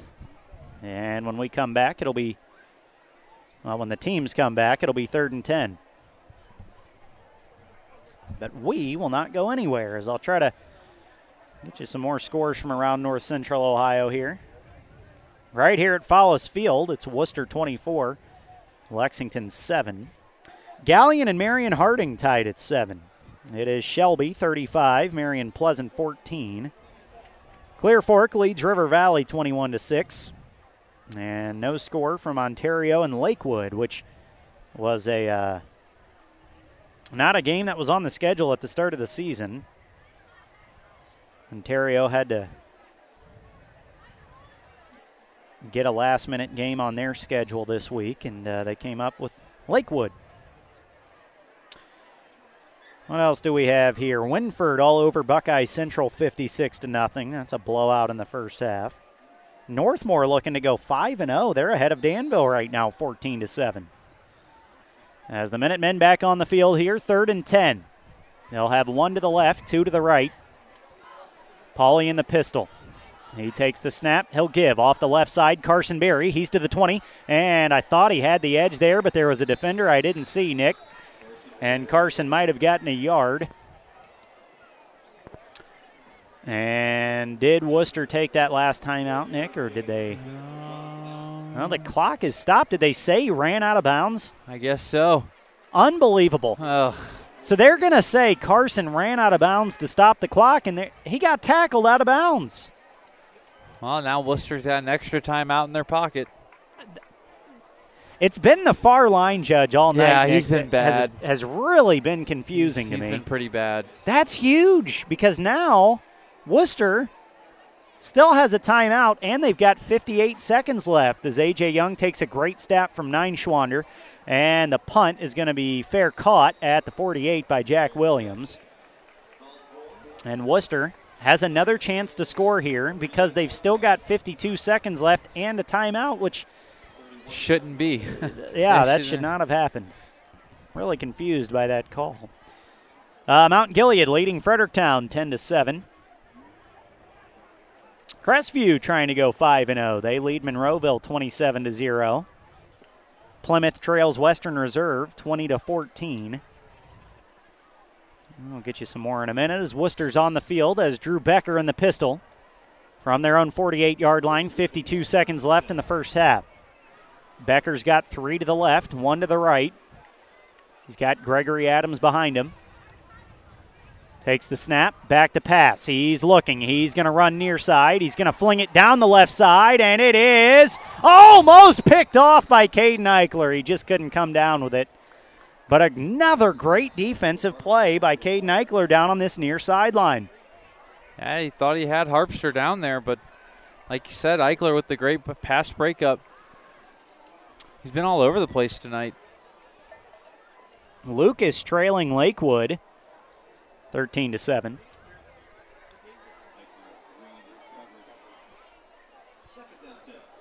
And Tiffin Columbian now has opened up a 10 point lead on senior high, 27 17. Second and 10. Becker in the pistol takes the snap. He's back. He's looking down the middle of the field. He's got Micah McKee in stride, 25, and tackled at the 24. And I bet you they're going to get 15 more because I think they're going to get uh, Baden with the roughing the passer. And it was unbelievable.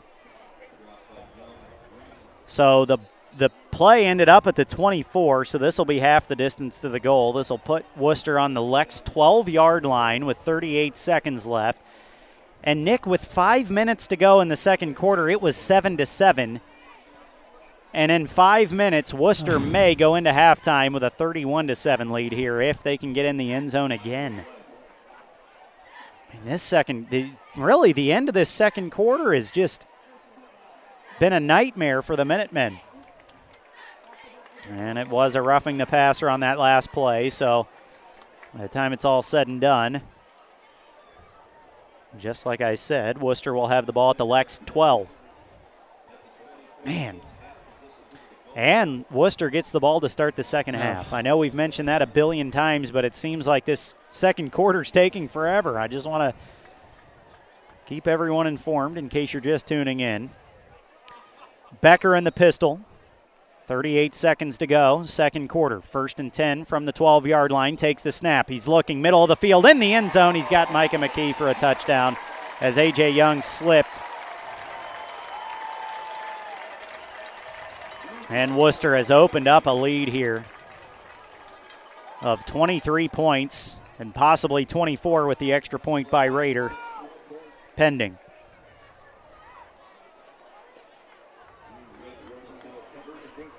I mean, Nick, this game was just tied at seven. Yeah. I mean, it's just crazy.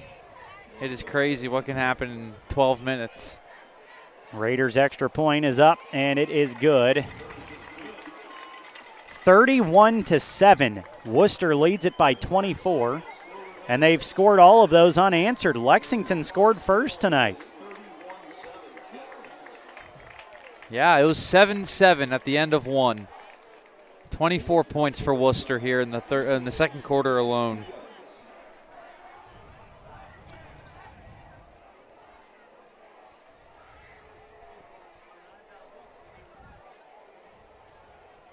So there's still 33 seconds left here in the second quarter.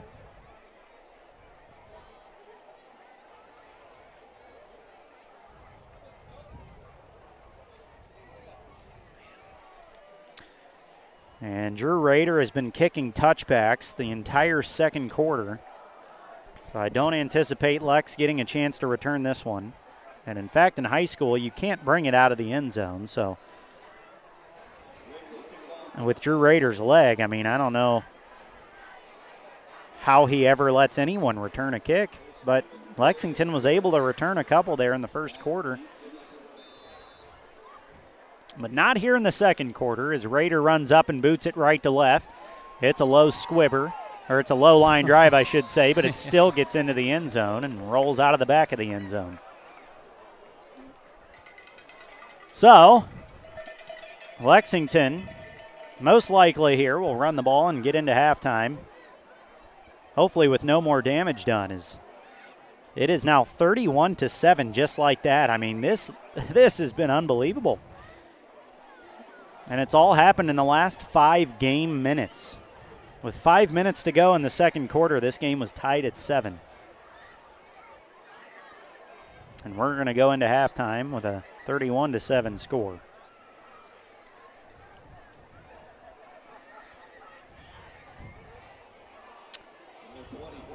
So Cole Pauley will come out in the pistol. One to the left, one to the right from the 20 yard line, takes the snap. He'll give. Berry off the left side. Carson Berry to the 20, to the 25, out on the far sideline. And he runs out of bounds. And that'll stop the clock, which is. They only gave him a gain of three on that. Huh. Ugh.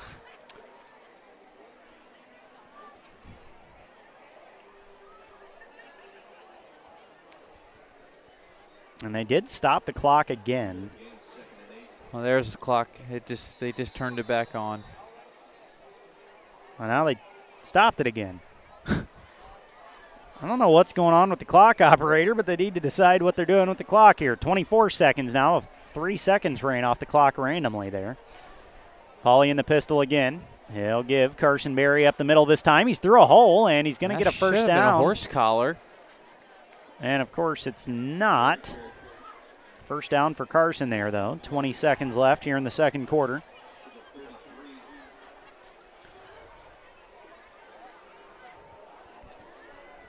And now they run the clock. This might be the last play for the Minutemen this quarter, if they even run one. Eight seconds left. They'll send one to the left, one to the right. Pauley in the pistol takes the snap. He'll give. Carson Berry up the middle, trying to fight through a hole. He's to the 40, and he's to the 42, and that is it. And that'll be the end of the first half. As for a while there, I thought we were going into halftime tied, but I was wrong. At the end of one half, it is Wooster 31, Lexington 7. When we come back, we'll get you scores from around North Central Ohio. We'll have stats from the first half, and we'll have Nick's keys to the second half. And uh, hopefully, hopefully the Minutemen can find a way back in this ball game and make this thing interesting. After one half here on fearthevillage.com, it's Wooster 31 and Lexington 7.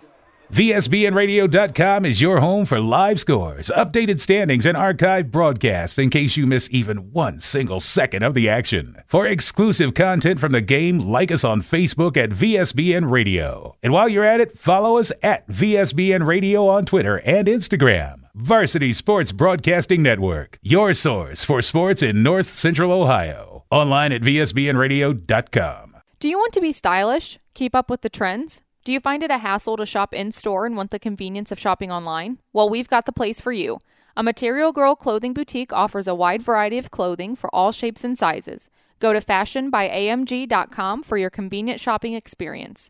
A Material Girl is a proud sponsor of Lexington Minutemen uniforms on fearthevillage.com. Hey, this is Nick Michaels. Check out my weekly podcast, Trash Talk, on VSBNradio.com, featuring area athletes and coaches, local sports updates, and more. Available now where you listen to your podcasts. Buying your dream home is something that you'll never forget, but the process can also bring stress. Finding the right house, making the right offer, selling your old house, don't let the process become overwhelming. Instead, let Joshua Kennedy with Coldwell Banker Maddox McCleary Realtors take on the burden for you. He was born, raised, and lives right here in North Central Ohio. Serving the area for nearly 10 years, Joshua Kennedy can help you sell your house and put you in your dream home today. He's always accepting new clients, so give him a call today at 419 571 1699. That's 419 571 1699 or email jkennedy305 at gmail.com. Joshua Kennedy of Coldwell Banker Maddox McCleary Realtors, working for you and with you from beginning to end to make the process as smooth and as enjoyable as possible. jkennedy305 at gmail.com. This message brought to you by Life Support Team, a proud supporter of VSBN Radio and high school football. Hey, this is Tom Durbin, the president and CEO of the Life Support Team. Our company provides emergency, non emergency, and standby medical coverage 24 hours a day, 7 days a week. Our paramedics and EMTs provide the highest quality care in your time of need. If you need medical transportation, call the Life Support Team 419 522 2020. That's 419 522 2020. RFME wants you to know that not all insurance agencies are created equal. Some separate themselves by the experience and knowledge of their agents. Robey Foster Miller Eric, RFME, can trace its beginnings back to 1872, and as a group, their insurance professionals can point to over 130 years of insurance experience. Add to that the dozens of highly respected insurance companies that they represent, and you see why they are Mid Ohio's insurance leader, RFME. Hey, this is Tyler Johnson. Join me tonight at 10 o'clock on VSBNRadio.com for my show, Intentional Grounding. I'll give you guys scores, updated standings, and preview next week's matchups tonight and every Friday night. At 10 o'clock, it's Intentional Grounding with Tyler Johnson on VSBNRadio.com. BP Electric of Ohio doesn't supply electricity, but they do keep the power flowing to meet the needs of your family and business. Using only qualified electricians, BP Electric of Ohio has been serving the entire state since 2003. Their service department offers a full range of residential electrical maintenance services, including panel changes, fixture replacement, outlet repair, exterior services, and more. BP Electric of Ohio is located in downtown Lexington and online at bpelectricofoh.com. Proud to be the presenting sponsor on VSBN Radio. This is Lexington football coach Taylor Gerhardt, and you're listening to Minuteman Football on FearTheVillage.com. Halftime here at Follis Field in Wooster, where the Generals have a commanding lead, 31 to seven, over the Lexington Minutemen. Hi, everybody. Corey Durbin, Nick Lazier with you, and uh, not the first half you wanted to see if you were the Minutemen. Really, not not. Uh, most of the first half was the first half you wanted to see if you're the Minutemen. It was really just the last five minutes there of the second quarter that got away from the Minutemen. It was tied midway through the second quarter. And now here we are, 31 to 7, just like that. And uh, Nick can tell you just how it happened there in the first half. Yeah, it was really just a tale of two quarters, really. I mean, uh, first quarter, Lex comes out with the long strike, the 76 yard touchdown pass to Baden Thorpe from Cole Pauley.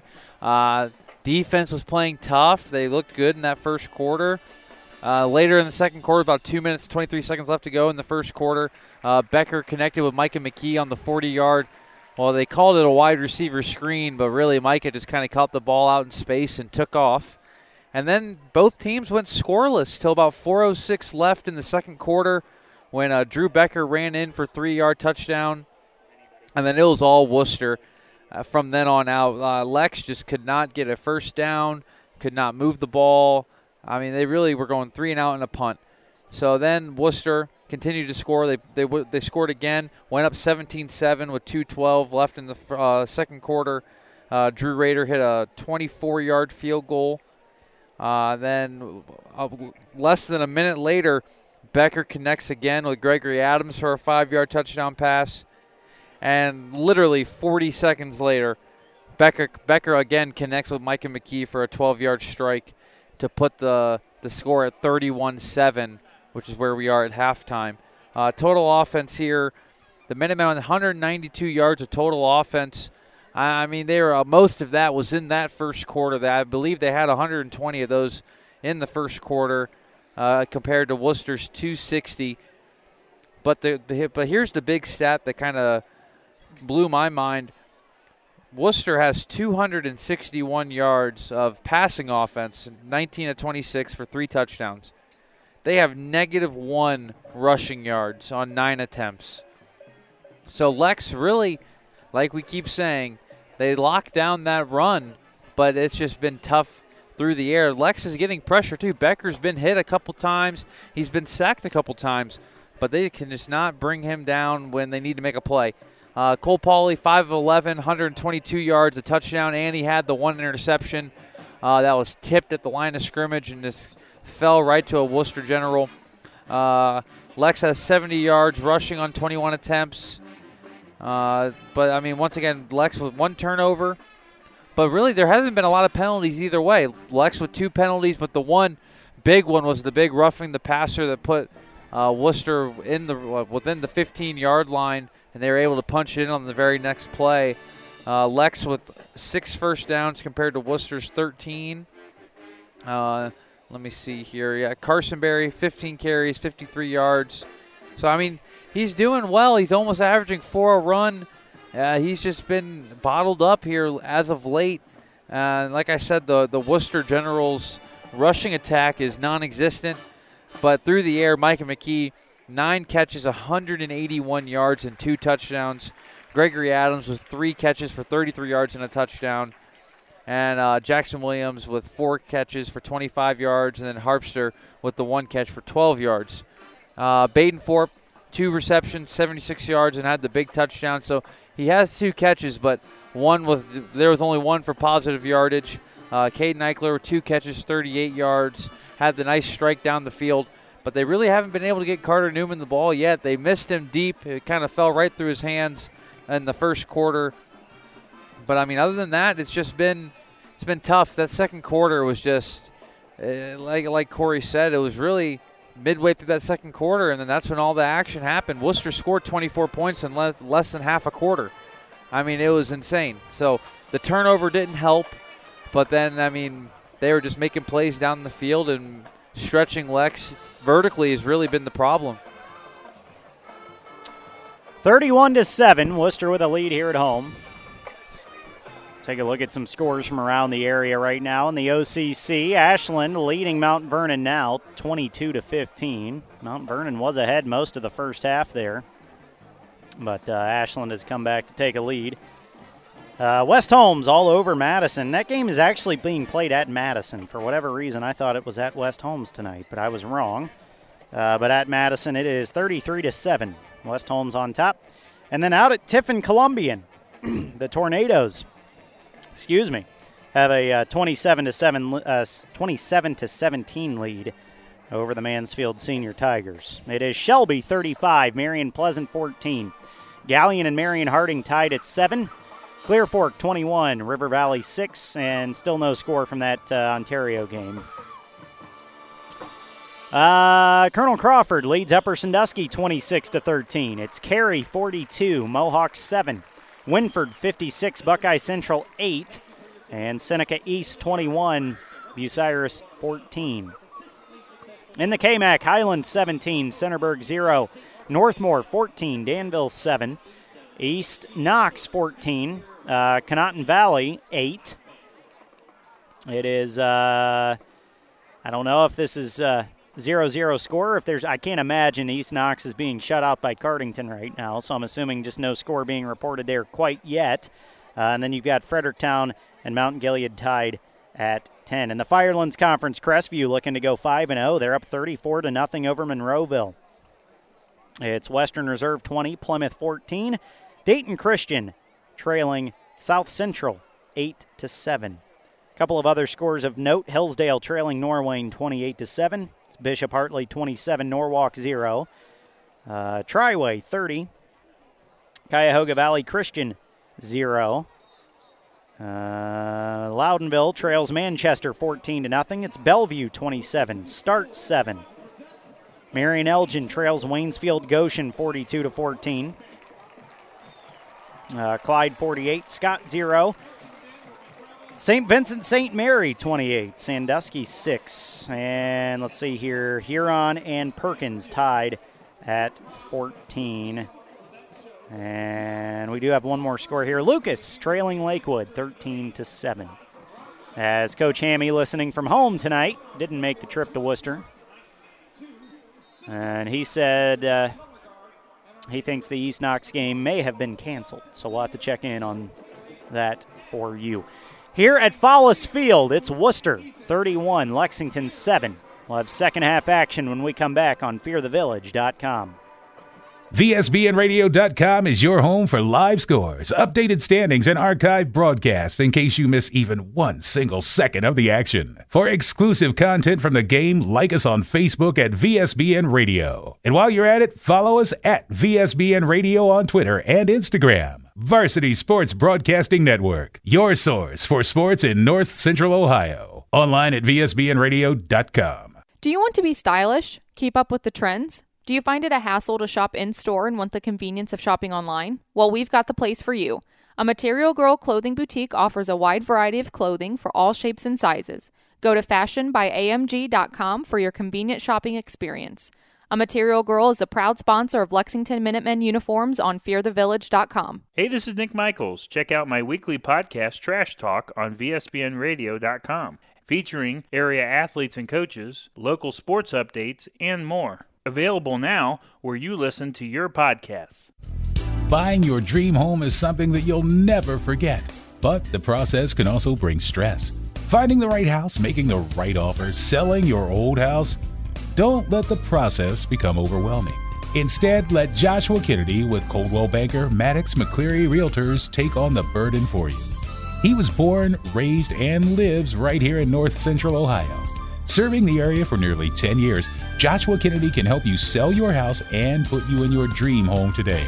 He's always accepting new clients, so give him a call today at 419 571 1699.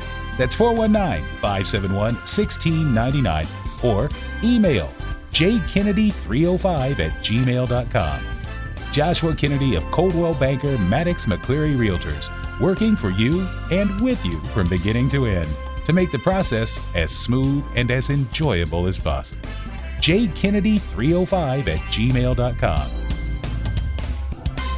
This message brought to you by Life Support Team, a proud supporter of VSBN Radio and high school football. Hey, this is Tom Durbin, the president and CEO of the Life Support Team. Our company provides emergency, non emergency, and standby medical coverage 24 hours a day, 7 days a week. Our paramedics and EMTs provide the highest quality care in your time of need. If you need medical transportation, call the Life Support Team 419 522 2020. That's 419 522 2020. RFME wants you to know that not all insurance agencies are created equal. Some separate themselves by the experience and knowledge of their agents. Roby Foster Miller Eric, RFME, can trace its beginnings back to 1872, and as a group, their insurance professionals can point to over 130 years of insurance experience. Add to that the dozens of highly respected insurance companies that they represent, and you see why they are Mid Ohio's insurance leader, RFME.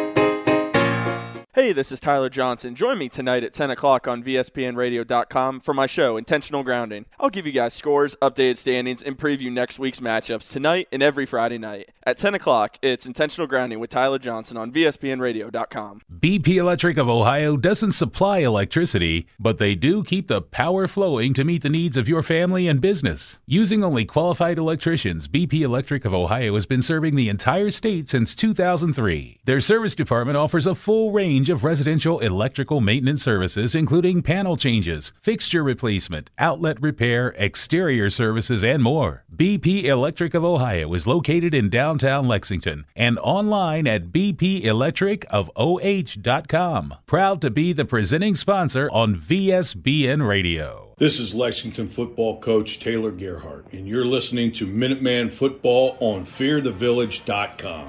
Well, the Band of Gold is uh, done with their halftime performance. Right now, the Wooster Generals marching band out there on the field, and they show no signs of stopping as they're uh, doing a tribute, for whatever reason, to Pink. I don't know if you're a big fan of Pink, Nick, but uh, if you are, this is your halftime show. I mean, I'll rock out to it. Why not? Because it is it is just uh, awful in every way. That's why. Not the band, but I'll say the Bog. They present it well. Uh, anyways, they the uh, Wooster Generals band shows no signs of rocking out to the the great halftime performance they're putting on to Pink. So uh, we'll take one quick final break, and we'll be back with second half action on FearTheVillage.com. VSBNradio.com is your home for live scores, updated standings, and archived broadcasts in case you miss even one single second of the action. For exclusive content from the game, like us on Facebook at VSBN Radio. And while you're at it, follow us at VSBN Radio on Twitter and Instagram. Varsity Sports Broadcasting Network, your source for sports in North Central Ohio. Online at VSBNradio.com. Hey, this is Nick Michaels. Check out my weekly podcast, Trash Talk, on VSBNRadio.com, featuring area athletes and coaches, local sports updates, and more. Available now where you listen to your podcasts. Locally owned and operated, the Life Support Team is a medical service providing emergency, non emergency, and standby medical coverage 24 hours a day, 7 days a week. Their paramedics and EMTs provide the highest quality of care in your time of need. If you need medical transportation, call the Life Support Team 419 522 2020. If you want to become a member of the Life Support Team, they're currently hiring EMTs and paramedics. To find out more, give them a call at 419 522 2020. RFME wants you to know that not all insurance agencies are created equal. Some separate themselves by the experience and knowledge of their agents. Roby Foster Miller Eric, RFME, can trace its beginnings back to 1872, and as a group, their insurance professionals can point to over 130 years of insurance experience.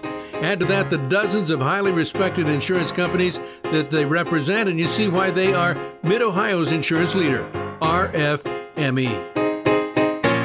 Hey, this is Tyler Johnson. Join me tonight at 10 o'clock on VSBNRadio.com for my show, Intentional Grounding. I'll give you guys scores, updated standings, and preview next week's matchups tonight and every Friday night. At 10 o'clock, it's Intentional Grounding with Tyler Johnson on VSBNRadio.com. BP Electric of Ohio doesn't supply electricity, but they do keep the power flowing to meet the needs of your family and business. Using only qualified electricians, BP Electric of Ohio has been serving the entire state since 2003. Their service department offers a full range of residential electrical maintenance services, including panel changes, fixture replacement, outlet repair, exterior services, and more. BP Electric of Ohio is located in downtown Lexington and online at bpelectricofoh.com. Proud to be the presenting sponsor on VSBN Radio. This is former Minuteman Nick Leisure, class of 2014, and you're listening to Lexington Football on FearTheVillage.com.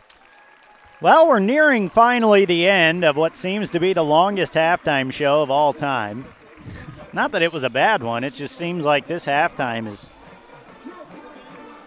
dragging along as the Wooster Generals lead the Lexington Minutemen 31 to 7. And Wooster will get the ball to start the second half. Corey Durbin, Nick Leisure back with you here.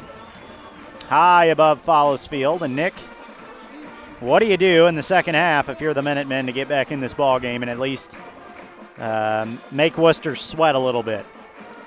Well, I mean, it's hard to say because really, to open the game, the run game was looking decent, and then Wooster kind of kind of they kind of keyed on that, and then then Lex kind of had to get behind the sticks a little bit. They started throwing the ball a little bit, but I mean, then there's a couple deflected passes at the line of scrimmage. There's a, I mean, a couple. There was a tip ball that led, led to a turnover, a couple penalties. I mean, really, you, Lex just got to come out and just keep fighting in this second half. I really, I, I, I'm not really sure what Coach Gerhardt would go tell his guys other than we just got to keep fighting, guys. I mean, it's 31 7, but I guess a, a, bright spot is that Wooster did it in less than five minutes. So, I mean, really, what? why can't Lex come out and do some of the same thing? I mean, just got to get comfortable pushing the ball vertically down the field a little bit, kind of got to loosen up that defense. And then, I mean, we really haven't seen Carson Berry rip one yet. I mean, Wooster's done a good job containing him so far in the first half, but I mean, Carson is, has the ability to, if he sees a hole, he can take off and go. So, I mean, really look, I'd imagine Lex will probably come out and switch up the looks a little bit on defense. Maybe maybe make some adjustments in the secondary. Maybe go a little bit more uh, man coverage. I mean, I understand if we try to go out and press, it can make it a little bit more difficult. But you, you got to figure, you got to try something different. I mean, playing five, eight yards deep off the ball is just it, it's it's too soft, and it's giving Wooster those easy pitch and catches, and then they're hitting us deep because we got to try and come up and make a play. So I, it's just a, it, it's a tough assignment for these for these Lexington Minutemen coming out here in the second half. But I mean, I I, th- I really think the message is you just got to keep fighting, keep trying to remain positive, uh, and just kind kind of come out of here and just kind of put some points up here. Get a three. If you can get a three out, three and out here, well on, on defense and come out and score. I mean, momentum could make a big swing.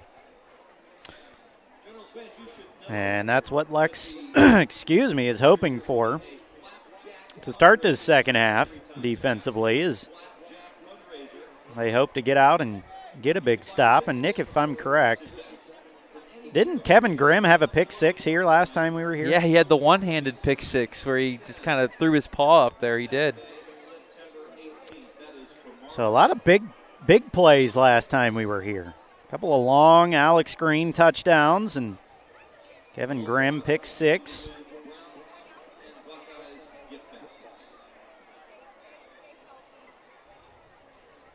I believe we even had an A.J. Young field goal last time we were here, and that was back when A.J. was a freshman. As both teams are warming up here, we've got about 45 seconds left until second half kickoff. Still an incredibly beautiful night here at Follis Field. Even as the night has gone on, it has really not gotten much uh, chillier at all. I mean, it's just as beautiful as when we kicked off. It's just dark now. Yeah. Not much change in the temperature, really.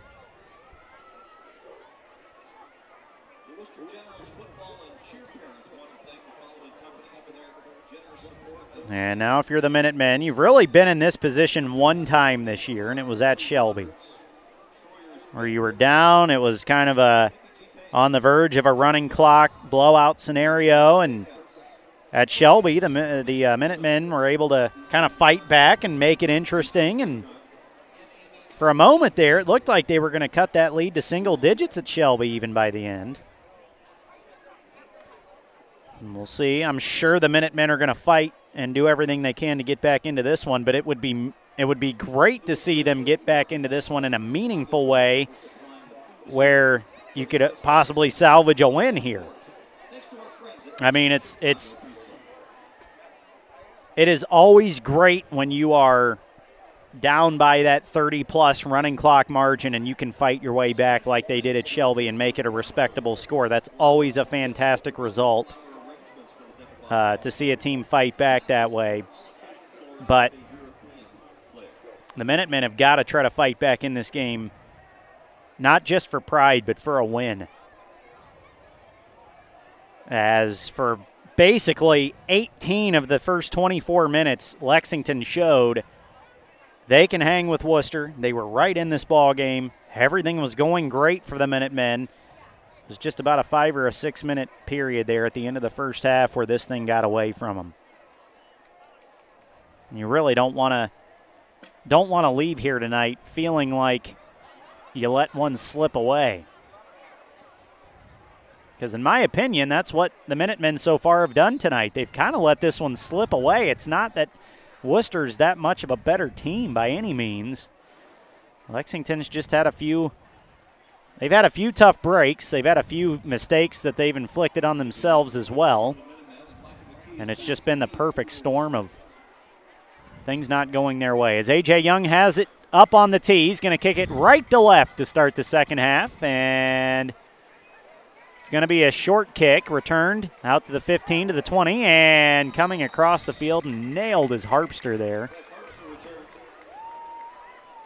And Zach Harpster ends up at the 25 yard line, a return of about 12 or 13 yards there.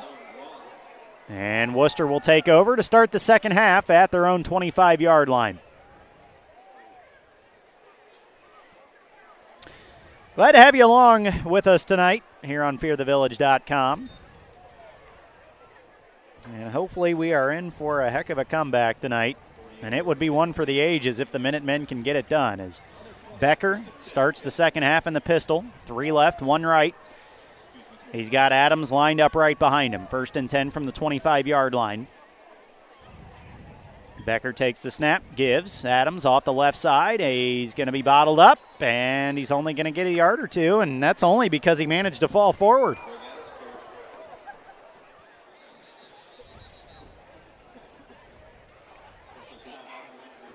And we do have a Wooster player down here already on the first play of the half. It was a lineman. He's already up, though, but the trainer had come out onto the field already, so he's going to have to come off, and that was big number 77.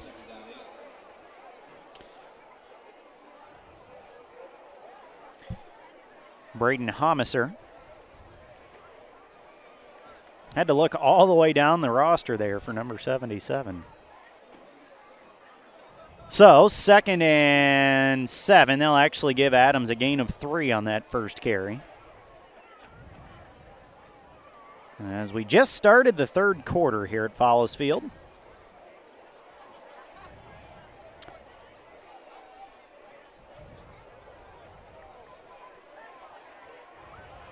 And now Becker has him out. Three wide right, two left in the shotgun. Takes the snap. He's back, throws. Williams caught it. A little curl route to the 35. It's going to be enough for a first down, a gain of eight.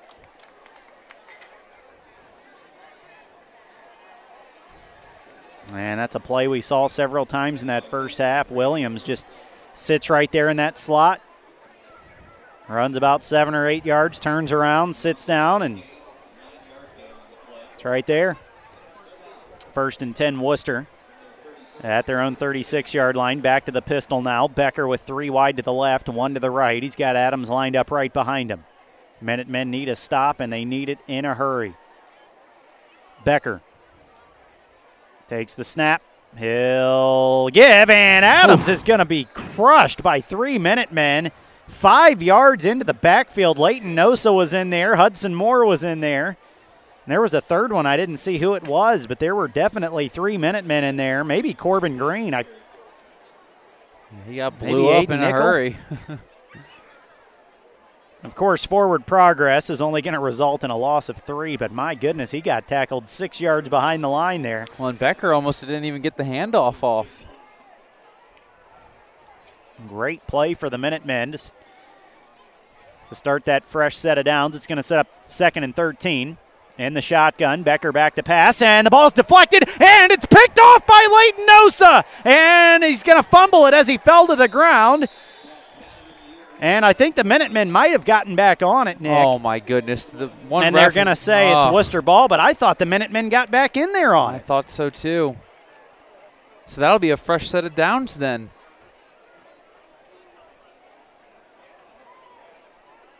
Well, who has the football? Who came? Well, and Leighton looks like he. So Leighton Nosa deflected the pass. It went up in the air. He intercepted it, but then as he was falling to the ground, the ball got ripped out, and Wooster took it back. And Nick is right. It's going to be a fresh set of downs for Wooster. What a tough break for the Minutemen. And just a great defensive play for Leighton. But as he's going to his back, one of the generals stuck his arm in there and popped the ball loose. So technically, there was a change of possession. And the ball goes back to Wooster. Tough break. And that just pretty much sums up this night for the Minutemen. You think they're finally going to get a break here. Well, now there's a, oh, inadvertent. Okay. And Wooster, Wooster took a timeout there after all the commotion and excitement. But oh, what a tough break for Leighton Nosa as he technically does get an interception in the scorebooks, but he also now has a lost fumble. That doesn't happen every day. Well, it's just it's just unfortunate because there was the change of possession, so it's a, now it's a fresh set of downs, first and ten, like nothing happened.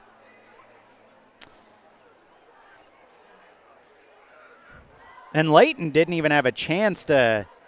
It's not that he was trying to run that for a touchdown. Oh no way! I mean, he he caught the ball, and before he could even move, somebody had ripped it out of his hands already. As Becker back out there in the pistol, takes the snap, flings it. He's got Micah McKee at the 50. Of course. And it's first down and 10. Minutemen. Just trying to get the ball back here to start the second half. It feels like that to end the first half there, it just seems like Lexington just didn't have the ball. First and 10. Last play was a gain of 24. Becker in the pistol again. Three to the left, one to the right. Takes the snap. He's back. He's looking. He's going to throw to Adams in the backfield, and he's going to be brought down for a loss here. And that was Baden Thorpe in on that tackle, I think, as yep. Adams caught that ball. It really wasn't a design screen play, but Adams just kind of came out of the backfield like it was and – caught the ball, and Baden was right there, a loss of two. It almost looked like Baden could have almost probably jumped in front of it and made a play, but because he was just kind of waiting for him as soon as he caught it. Second and 12 now. Wooster back on their own side of the field at the 48 yard line. Becker in the pistol. He takes the snap. He's looking. He's looking. He's got Williams, and it's right through his hands and incomplete. And Corbin Green. he laid a lick on him. That was that was close. That was that was borderline late hit. If the ref was feeling like it was unnecessary, he could have thrown that flag real easily.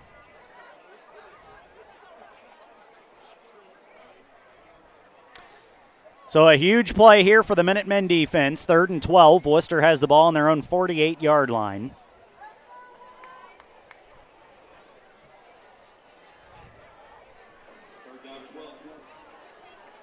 And Becker has him out in the pistol. Three to the left, one to the right, takes the snap. He's going to load up again. He's going down the middle of the field, and it is picked off by Cohen Moore. He's at the 25, he's at the 27, and he's brought down a great defensive play. Two interceptions, technically, already here to start the second half for the Minutemen. Cohen Moore with his first pick of Yeah. the season. And Lex did a great job. Had Cohen Moore sliding underneath. Had AJ Young over the top. They doubled doubled Micah McKee, but they thought he could get Becker thought he could get it up over the top, and Cohen Moore just slid underneath, picked it off. And needless to say, that was not the best throw of the night by No. Becker. He did not put enough on that thing, and it kind of wobbled out of there. But he'll take it. Cohen Moore stays home and gets the pick, and now we'll see if the Minutemen can score. They got to do it in a hurry here. There's just already four minutes off the clock here in the third quarter. As Pauley in the pistol gives up the middle and squeaking through for a gain of five is Carson Berry on first down. A good carry there. And actually, they'll give him six, second and four coming up for the Minutemen. And Lex really needs to probably pick up the tempo here a little bit. Kind of, if they can get if they can get away from going into the huddles, just kind of get the plays in and let's roll. And they do need to score in a hurry. They likely they need to get this lead cut down to 10 probably before the end of the quarter here if they want to have a shot to win this game. Cole Pauley in the pistol again, two to the left, one to the right, takes the snap. He'll give off the left side. Carson Berry making a move. He's through a hole. He's over the 40, and he has a first down, a gain of five. And just for a second here, that'll stop the clock. I'll actually give him the 41, Nick. Yeah. Two good runs there from Carson back to back. Under eight minutes to go, third quarter. Minutemen need to score quickly here.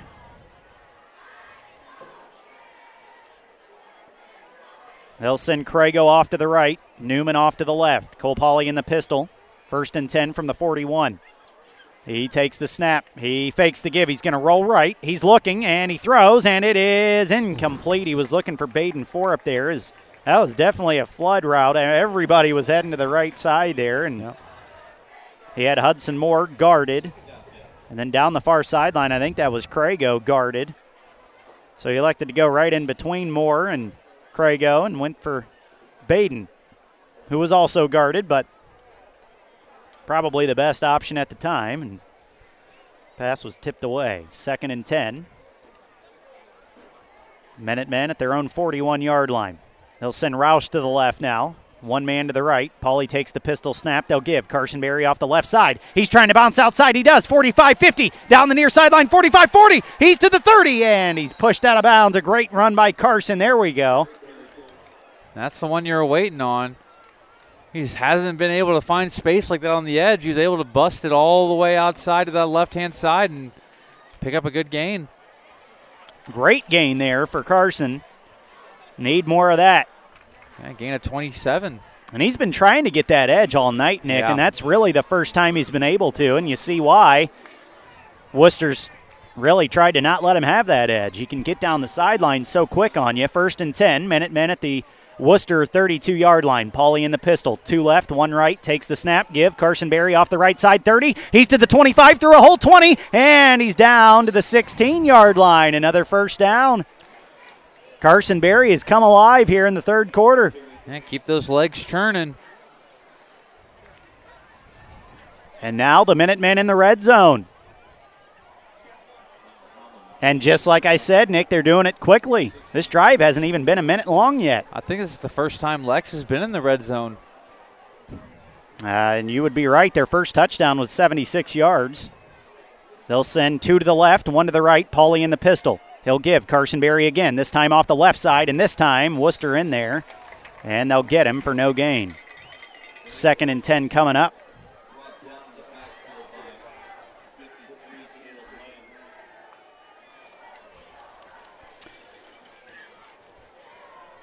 Got to score here if you're the Minutemen. And then Nick, I mean, it's early, but I'm I'm looking ahead here. You'd probably go for two. You just start going for two now Yeah, yeah. if you can get into the end zone here. Down by 24. That's three touchdowns and three extra, uh, three two-point conversions. Pauley in the pistol, one split off to the right, one left. Second and 10, and Minutemen move off the right side there. It's going to be a false start. And it looked like Braden Buchanan off the right side over there, the big senior. Might have been Peyton Thorpe, though, too. I Well, they didn't even give a number when they called it, but a couple of Minutemen moved off the right side there. So second and 15.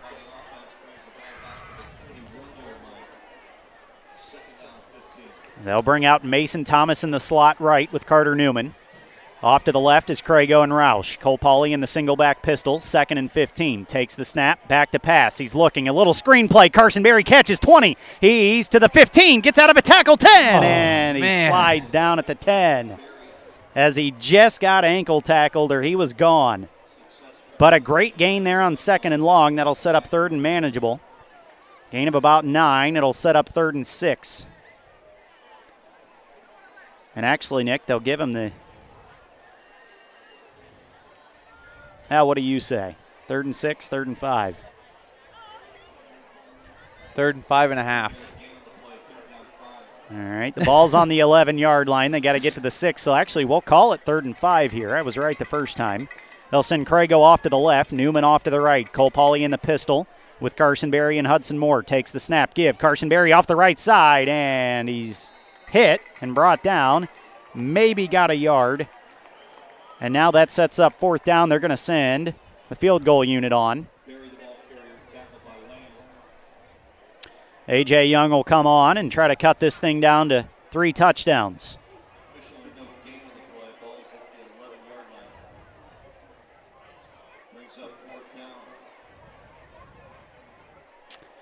So, Cole Pauley will hold, and he'll put this thing down at about the 18 yard line. This will be a 28 yarder for A.J. Young. Connor Neuenschwander to snap it back. It's a great snap, a good hold, and it's blocked. As Wooster, it looked like Micah McKee, of course, got it there, uh, got in there off the left side and blocked that field goal. Of course. Why why wouldn't that happen? Micah McKee does it again, and man, when he leaves after this season, Yeah. Wooster is in trouble in basketball and football because the McKee brothers. They've been their playmakers. Of course, there's only one left now, but you had Ezra and Micah at the same time a couple years ago. Oh yeah, that was crazy. making plays on the court and on the field. What are they going to do without Micah McKee next year? Because without him tonight, this is a totally different mm-hmm. ball game. He is mm-hmm. single-handedly dominated this game, and without him, this would be a completely different football game. As the Generals take the field, Becker back to pass, and out on the far sideline, it's through the hands of Koblenz, and incomplete. And of course, the only team I know of in the state of Ohio that has a 24 point lead and still passes and doesn't run the clock is the Wooster Generals. They throw another incomplete pass and unnecessarily. Well, how about Shelby? Extend Shelby did it game. too, right? Well, even Shelby started running the ball. That's true. Wooster doesn't care about the clock. They just want to keep throwing for whatever reason. Second and 10. That's okay, though, because the uh, Minutemen have two interceptions here in the third quarter already as Becker takes the snap, give up the middle. It's Adams, and he squeaks through the hole for about five yards. It'll set up third and five. And Nick, you got to watch here because it's probably going to Micah McKee. Yep. And honestly, I wouldn't be surprised if they throw a double move out here. It- I've been waiting for it all game. And knowing Wooster now wouldn't be the worst time for them to call it. I'm sure he'll have one on one coverage up top over here. So they'll go five wide. It's third and five. Wooster from their own 25 yard line. Becker looks over at the sideline just to make sure they've got the right play in there. And now he looks over at Micah McKee as if to say, Here it comes. and he takes the snap. He gets it to know? McKee, and McKee drops it. Wow. He called it. It was right in his hands. Fourth down. Wooster's going to have to punt, and now that lack of points that minute, the uh, Minutemen didn't score on that last possession is looking huge now because you could have cut that lead and now getting the ball back already. Still got time though. If there is hope for a comeback, It's got to start this time, though. You can't have another empty possession. As Roush and Byrice back to return this punt. Drew Rader takes the snap. He'll get away a decent punt. Byrice is going to take it from the 41. He's angling and he's fighting through some tacklers to the 45. Yeah, the whole punt team's got to bring him down. That's just the type of fighter Byrice is. He's not going to let one guy take him down. And he gets about a four yard return. Great field position for the Minutemen. They'll start at their own 45 yard line. Trailing 31 to 7.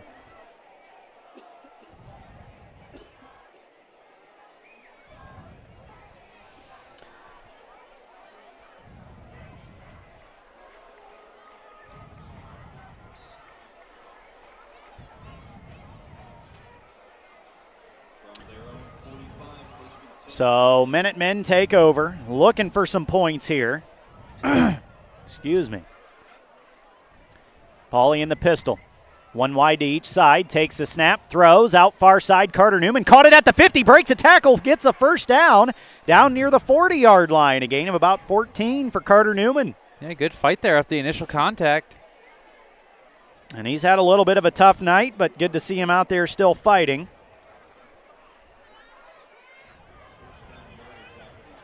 And the Minutemen get a big first down. They've moved the ball really well here in the second half. Still no, nothing to show for it on the scoreboard, though. Got to get into the end zone here. They send one to the right, one to the left. Pauley in the pistol. First and 10 from the 42 takes the snap off the left side. Carson Berry 40, 35, trying to break tackles down to the 30, and he gets over the 30 down to the 29. And another first down and more yards here for Carson. I feel like Carson's always just one tackle away, one ankle tackle away from breaking these. They'll actually give him the 28 yard line there. A 14 yard pickup for Carson. Man, if he keeps running like this, he's going to have 100 just here in the third quarter. Yeah. First and 10 minute men. They'll send Crago off to the right, Carter Newman off to the left. Cole Pauley in the pistol with Hudson Moore and Carson Berry. First and 10 from the 28 takes the snap. They'll give Berry off the left side. 25. He's outside 20. 15. He's got one man to beat in. Oh, he just man. goes out of bounds. Down at the nine yard line. And that was barely his toe. He couldn't do the Baden, or uh, yeah, the Baden Thorpe first half high wire act down the sideline. Oh, Carson's just stepped out of bounds. But another great run to the outside, and the Minutemen really have given him a lot of room on the outside edge to run here in the third quarter. That's not something they did in the first half. Yep. First and goal, Minutemen at the nine yard line. They'll send Thomas off to the right, Crago off to the left. Cole Pauley in the pistol. He takes the snap. He gives Carson off the left side. He's to the five, and he's in. Touchdown, Minutemen. Carson Berry off that left edge. Number 10 on the year. Man, that's insane. Minutemen cut the lead. It is 21, or excuse me, 31 to 13 with the extra point pending.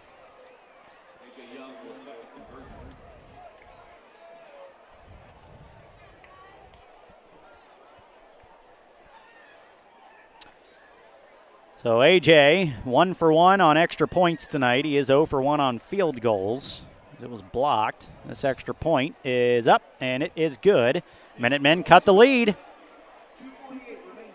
2.48 to go, third quarter. It's 31 to 14 here on fearthevillage.com.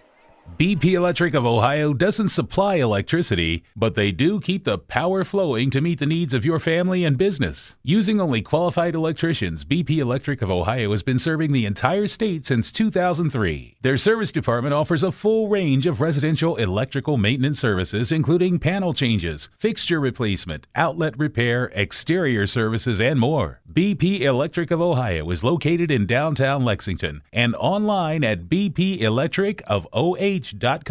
Proud to be the presenting sponsor on VSBN Radio. This is Lexington football coach Taylor Gerhardt, and you're listening to Minuteman Football on fearthevillage.com. Minutemen cut this lead down to 17 here at Follis Field. Wooster leads at 31 to 14. And Lexington will kick it off. From right to left as we see it, A.J. Young getting it teed up as we speak. And Nick just told me that Carson Berry is only three yards away from having 100 yards rushing this quarter. Almost 100 yards just in the third quarter for Carson, and he just scored his 10th touchdown on the year, first of the night from nine yards out. As A.J. Young will boot it down the field, and we have a whistle. And Delay of game. Ugh. Huh. I feel like we've seen that once this year already, Nick. And I've never seen that before in my entire life. No, we've seen it twice in one year. Yeah. On a kickoff. I didn't even know they ran the play clock on a kickoff. I mean, they basically give the kicker the ball and the kicker kicks it. I mean, there's no, it's not like the Minutemen were wasting any time. Huh. Well, here we go again. At 10 seconds, you better kick it. So A.J. Young gets set, and this time he'll boot it. And this is actually a better kick. It's going to go over Micah McKee's head and through and into the end zone, a touchback. How about that?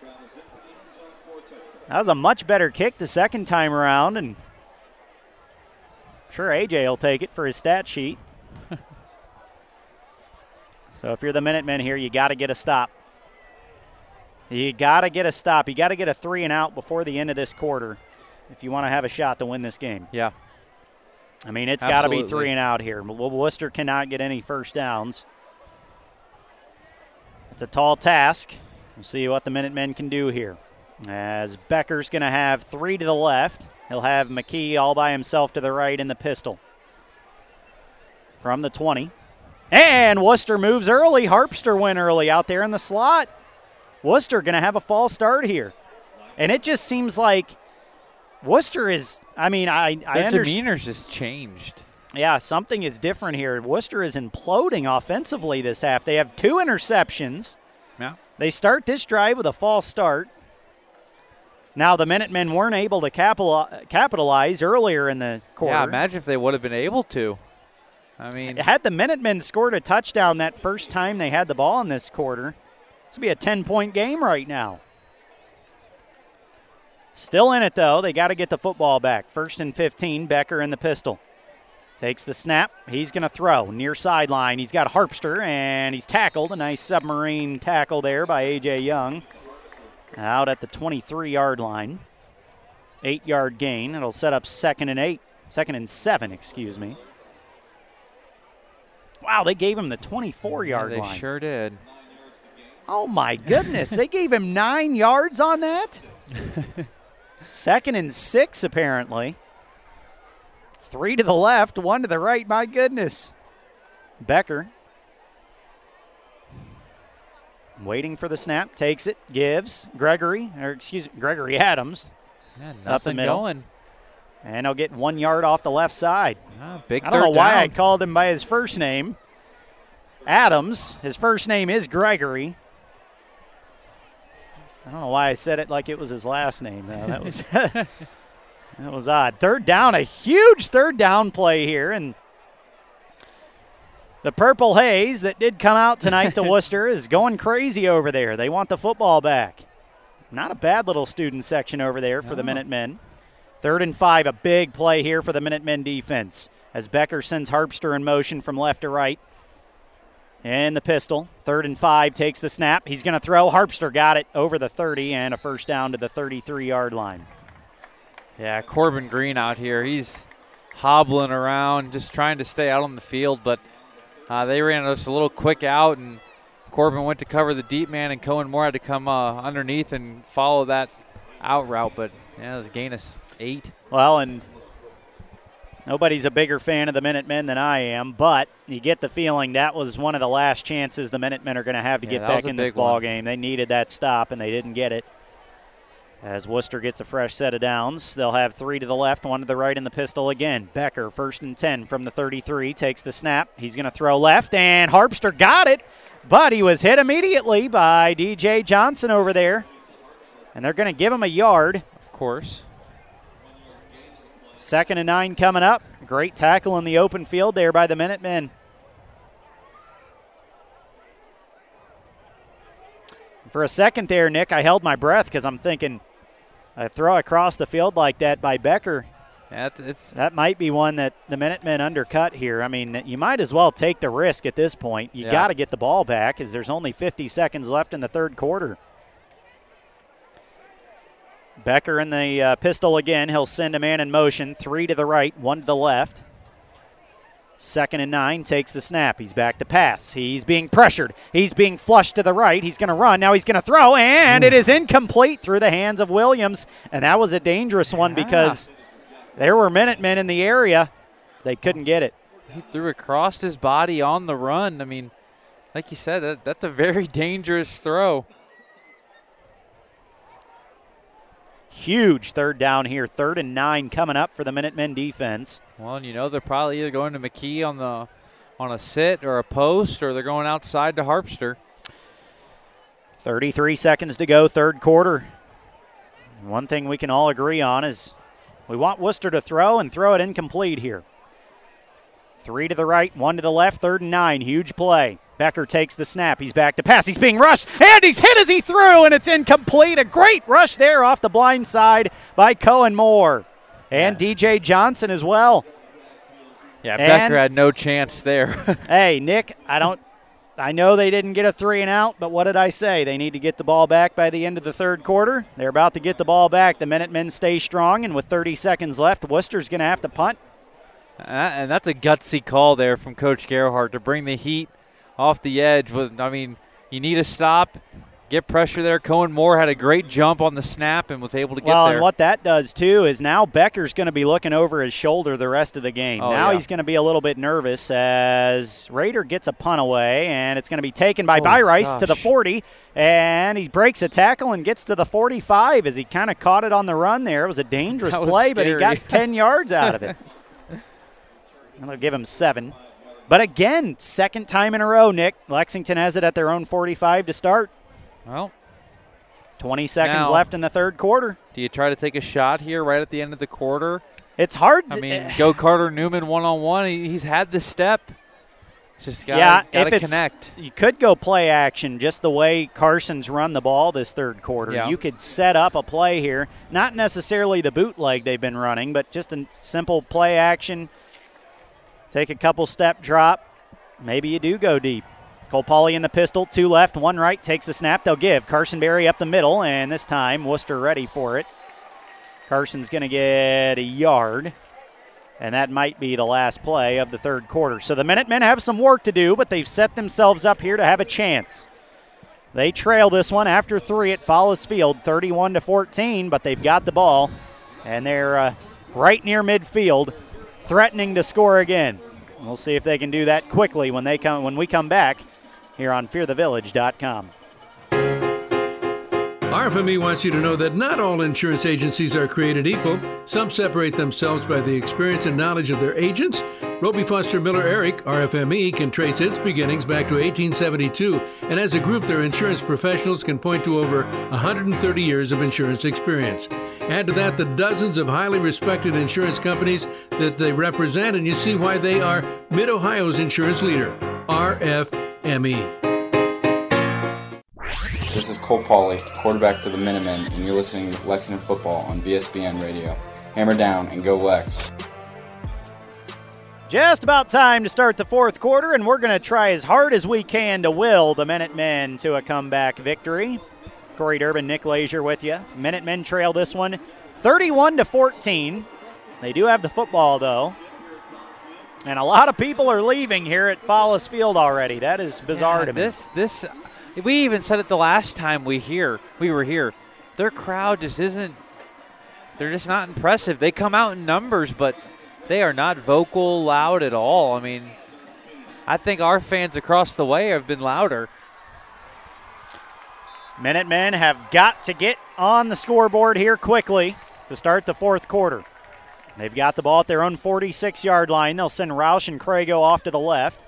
They'll have Thomas and Newman off to the right. Cole Pauley in the shotgun with one on his left hip. Takes the snap. He's back to pass. Throw. Carson Berry caught it out of the backfield, and he just had one tackle to break and just couldn't get out of there.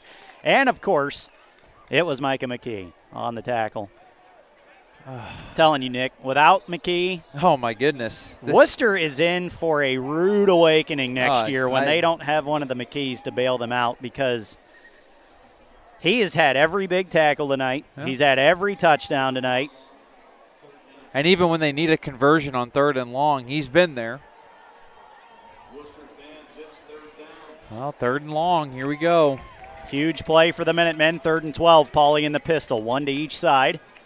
He takes the snap. He's back to pass. He's looking down the near sideline. He flings it to Carter Newman, who caught it, and he juggled it in. He still caught it somehow as it came out of Oh, his my goodness. It's back into his hands on his back. He almost had to kick it up on his. He was laying flat on his back, and he kicked it up to himself and was able to hold on. Oh, talk What about concentration! Carter Newman. And he got down to the 10. Wow. Unbelievable catch by Carter Newman. Oh, and now the chain gang's taking forever to get set up. The clock is running. Well, I think it might be first and goal, Nick. We'll see. They're at the 10. Cole Pauley in the pistol, one to each side. He takes the snap. He gives. Carson Berry off the right side. He's to the 10, trying to get around the edge, and he gets pushed out of bounds at the eight yard line, a gain of two, and it was first and goal. I still can't believe he came down with that. The concentration is unbelievable. I mean, he literally had to kick it up to himself that was on his back. tremendous. wow. Where's ESPN at? Top 10 plays.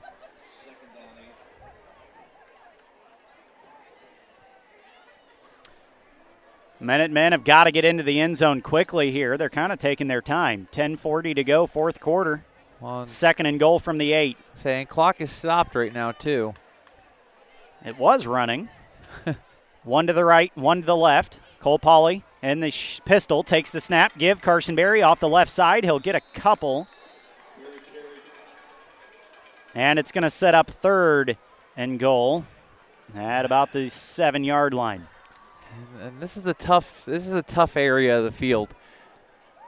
Because I mean, you you can't really. I mean, you'd like to be able to run it, but I mean, you're seven, eight yards out. That's tough. And throwing the ball, Wooster can kind of pack the pack the end zone down a little bit because you have to get a touchdown. Crago off to the left. Mason Thomas in off to the right. And for whatever reason, Carson Berry was the one that called the timeout there. Maybe he was looking over at the coaching staff and saw some. Maybe he's is Carson coming out of the Yeah, game. Is he like okay? short of breath. Looks like Coach Gerhardt's looking. Maybe he got poked in the eye or something over here on that last run. Oh, that That's unfortunate because the you- Minutemen need their timeouts, Yeah, but you burn a for whatever one. reason, Carson is coming off the field now. Hope he's okay. I, I from think he- here, it looks like it, maybe he got something in his eye. He might just be tired too. I mean, he's over there with his hands that's above his head. I mean, he's running hard. Minutemen need a score here. I mean, even if you, I, I hate to say this, even if you get a field goal here, it still makes it a two touchdown game. You got to get points on this drive. Maybe they're going to go one on one up top with Crago. He's got the size advantage, at least height wise. Crago off to the left. Mason Thomas off to the right. Third and goal from the seven. Pauley in the pistol with Byrice in there now. Takes the snap. They'll fake the give. He's going to try to pitch it out to Byrice. And it was a backwards lateral. Byrice took it and continued playing, and he's going to get tackled at the eight yard line. So, really, a no gainer there. Maybe a loss of a half a yard. And A.J. Young will come on. Well, they're going to call it an incomplete pass now. Oh. well, after they let Byrice get creamed by three Wooster linemen, Now they call it an incomplete pass, but he was Stops right. To, I guess that is a. Well, they should reset some of the clock here. At least, at least put 10 minutes back on. Yeah, it should. Well, I mean, there's a lot of time that ran off. reset on it play. to 10 minutes. Yeah. I would love it if. Ah. Oh, you were eight seconds off, Nick. Yeah, that's all right. So they did add seven seconds back on. AJ Young has had one attempt blocked earlier in this quarter. Excuse me, in the third quarter. It was a 28 yarder.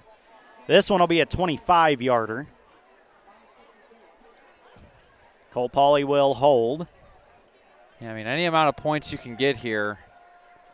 Somebody tell the clock operator to put more time on the clock. The referee has asked him twice now.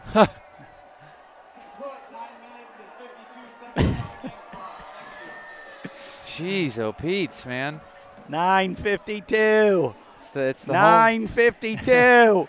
Oh, look, the ref is getting upset now. He's getting irritated. The ref is about to scream Yeah, he's s- getting. Oh, there we go. he was about to get very irritated. the ref here. was literally running up here, it looked like. I mean, he's, it's going to take him about 15 minutes to get all the way up here, but he'll get here eventually. So a 25 yard attempt. Minutemen need this one badly. Cole Pauley will hold. Neuenschwander. A low snap, and it gets Oh, away from no. Pauley. Pauley's going to have to run, and he gets pummeled back at the 20 yard line. Yeah, that was dead. God bless. I mean, everything that can go wrong right now. Ugh.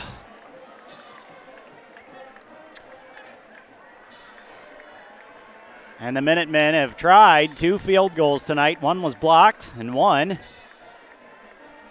a bad snap.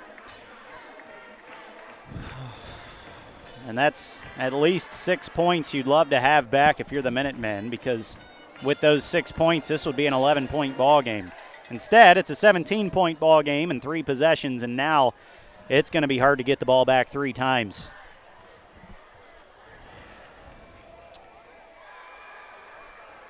Got to have basically a turnover here. Yeah, pick six would be cool because you know Wooster's probably going to throw the ball. Becker in the pistol. Two to the left, two to the right.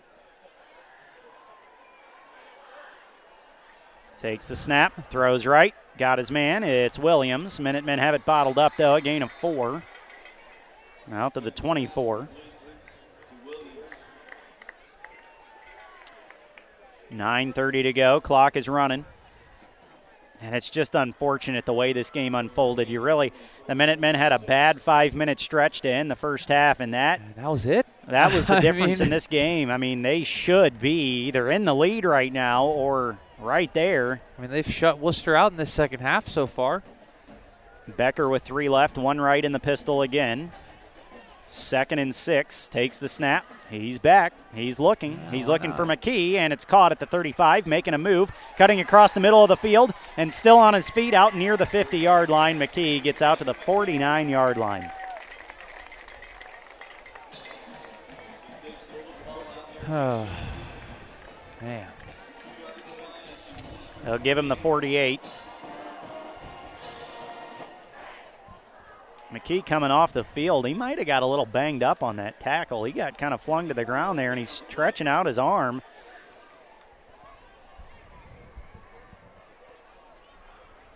And now he's down kind of on his knees. McKee's a little He's- banged up, I think. He's tired, man. He's. I mean, they've relied on him a lot. Two to each side. Becker sends a man in motion. He'll give Adams up the middle. He's dancing around across Oh, midfield, and now Adams with possibly his longest carry of the night as he just danced and danced and danced and got seven yards.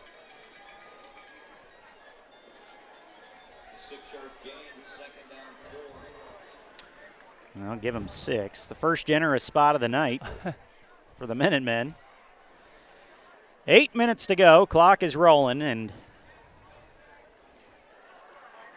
it's a shame the Minutemen couldn't have punched those two possessions where they ended up kicking a field goal. It's a shame they couldn't get him in the end zone. This would be a three point game right now.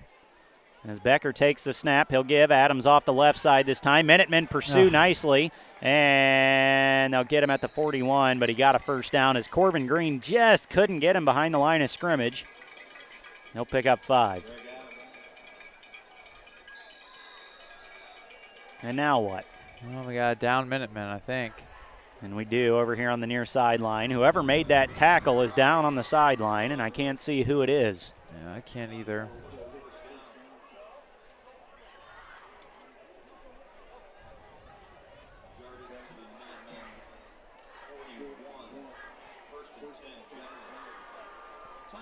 Well, it's never good when head coach is coming all the way across the field to come check it out, too.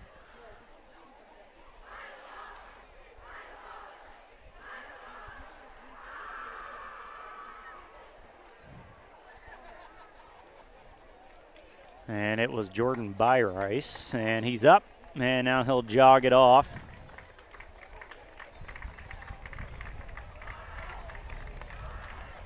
And we'll keep an eye on him, see if we see him the rest of the night.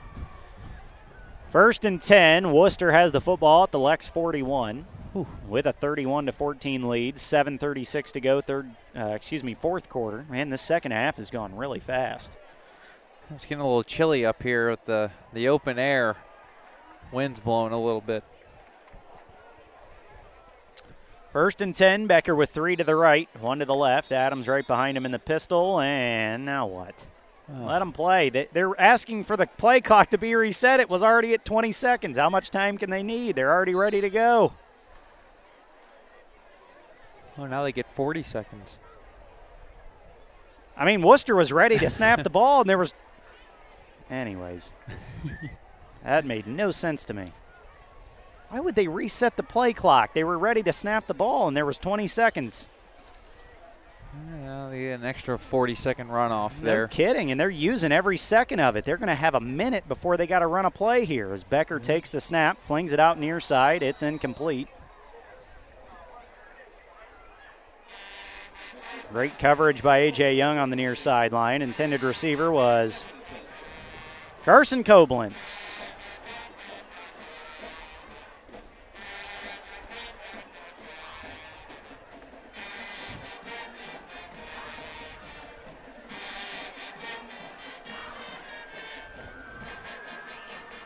Second and 10. Becker in the pistol. Three to the right, one to the left. He looks over to the sideline again. And at this point in the game, you should know what you're doing. Just run the play. He takes the snap, and that was going to be a false start because the center snapped that ball way late. Everybody went, and the center still hadn't snapped it yet. So again, Wooster just killing themselves here in the second half, but the Minutemen and it, it just it really makes you think back to the end of the first half nick had lexington had a lead or at least went into halftime tied the way wooster has really looked lackadaisical in the second half here this might have been a game the minutemen could have won Oh yeah, Wooster's looked terrible in the second half. I mean, other than a couple plays here and there, I mean they have not looked good at all. now they'll go shotgun Empty, of course. Yep. Empty formation, three to the right, two to the left. Second and 15. Becker takes the snap. He's looking left and he's going to be hit by Baden Thorpe and brought down back at the 43 yard line.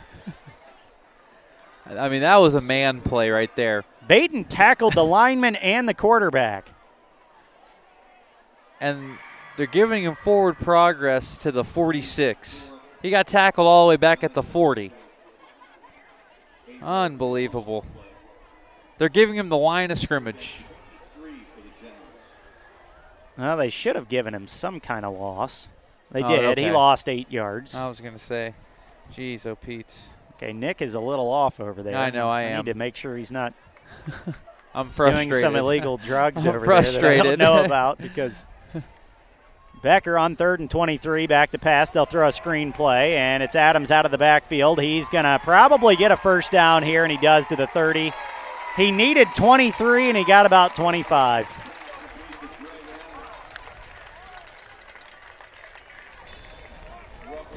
And that is just uh, one final backbreaker for this Minuteman ball club who's fought all night, Yeah, but they just cannot get the break that they need to go their way. I mean, they've gotten a couple of little breaks, but they haven't been able to capitalize. They've had two interceptions this half, didn't score on either one of them. They've held Wooster scoreless here in the second half, but they've only scored seven themselves as Becker is going to pump, and he's going to go right corner of the end zone, out of bounds, incomplete. Nice catch by Harpster over there, but he was out. Second and 10 coming up for Wooster at the Lex 27 yard line. Happy to have you with us tonight even though it's uh, not the result we wanted here at Wooster. And Nick, we're going to go 0 3 covering Lex versus Wooster in football. Oh, man. And hopefully Hammy can be our saving grace this year in basketball, although. Hey, get two tries. And the time we've covered Hammy, he's 0 4 against the Generals. So, Man. Hammy, come out and beat him by 40 this year. Just give us something as Decker takes the second down snap. He gives Ooh. and a fumble as Adams was pummeled oh, in the back by Corbin Green, and the Minutemen Cor- recover it. Say Corbin popped him. Oh, my goodness. What a hit by a hobbling Corbin Green. And the Minutemen get their third turnover on defense here in the second half alone. And again, if this game is any closer, that's a huge play. But yeah, Minutemen trailing by 17 with 5:12 to go. It's just those two possessions where the Minutemen settled for field goal attempts and came up empty on both. One was blocked. One snap got away from them. If they score on both of those, Nick, it's an 11 point game with the ball right now. Yeah. Either way, Minutemen still trying to get into the end zone again for some momentum for next week. They've got one to each side. Cole Pauley fakes a give. He throws out of the backfield. Jordan Byrice can't handle the catch, and it's blown dead, incomplete. And they blew that one dead. Second and ten, Minutemen at the uh, at their own 27-yard line. As I look down here to the Wooster student section, Nick, and see a guy in a uh, coconut bikini top. and the skirt and all. Ugh. Mix that with the coach from Wooster that has uh, dress socks on with shorts, high dress socks up to his knees with shorts, and it's been an interesting night. Second and 10, Pauley in the pistol. He takes the snap and he's back to pass. He's flinging it down the middle of the field. He's got Carter Newman, and oh. it's just over his outstretched arm at the 35, and we're going to have a flag back here. It might be a hold a really late flag by the referee, and that thing came in. He might have been waiting to see if Carter Newman caught, caught the ball it, because yeah. I don't think he wanted to throw it on the run there and miss the the actual play. So he threw it after the play, but I think it's going to be a hold. And it is pass interference actually on Wooster. And Wooster fans are disgruntled.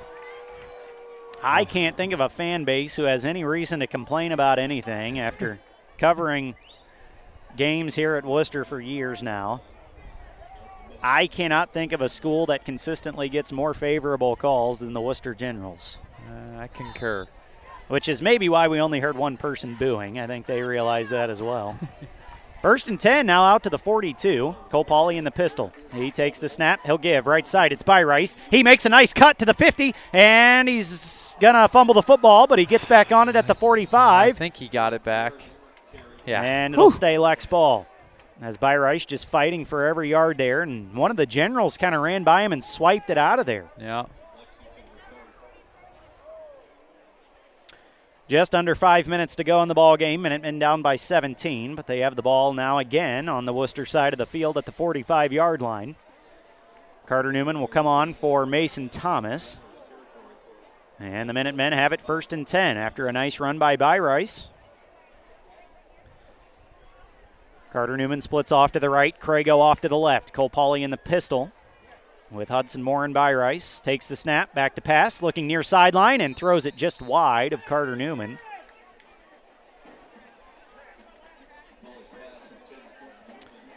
Second and 10, clock stops.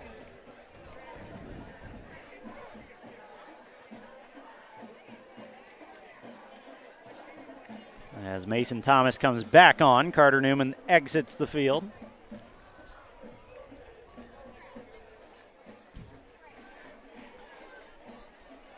Second and 10. Minutemen at the Wooster 45 yard line. Pauley takes the pistol snap. He's back to pass, flings it hard near side to Mason Thomas, who caught it and gets out of bounds at the 38. Gain I- of seven. I heard that ball hit Mason Thomas's chest from up here, man. Man. Whew. Ashland blowing out Mount Vernon now, 35 17. Hmm. Tiffin Columbian over Mansfield Senior right now, 34 27.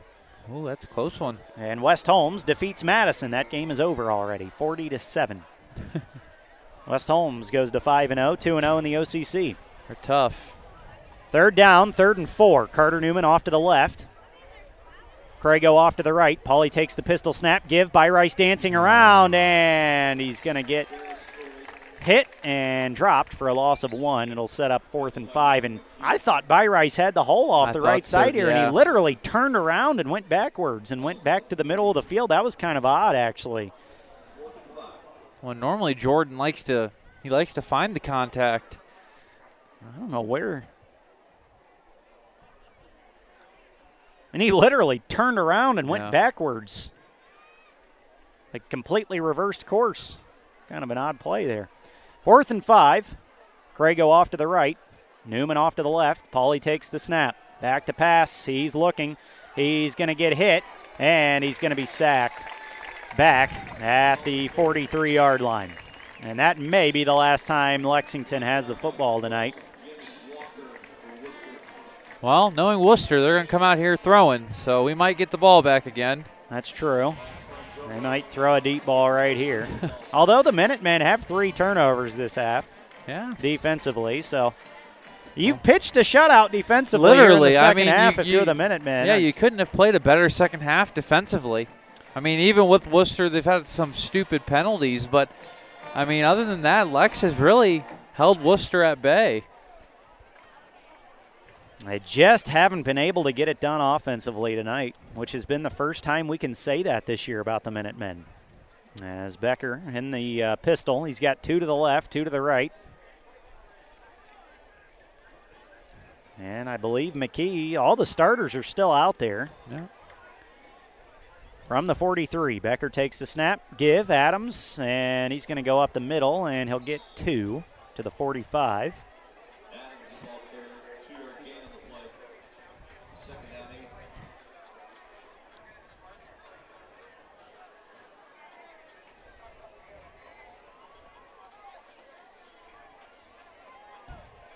Lexington going to try to bounce back next week, but it doesn't get any easier as they've got senior high.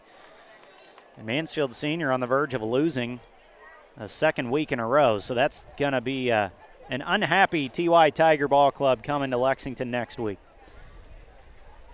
Great. Not exactly the matchup you wanted to see coming your way after a night like tonight. Second and eight. Becker takes the snap. They'll give to Adams up the middle again, a gain of one.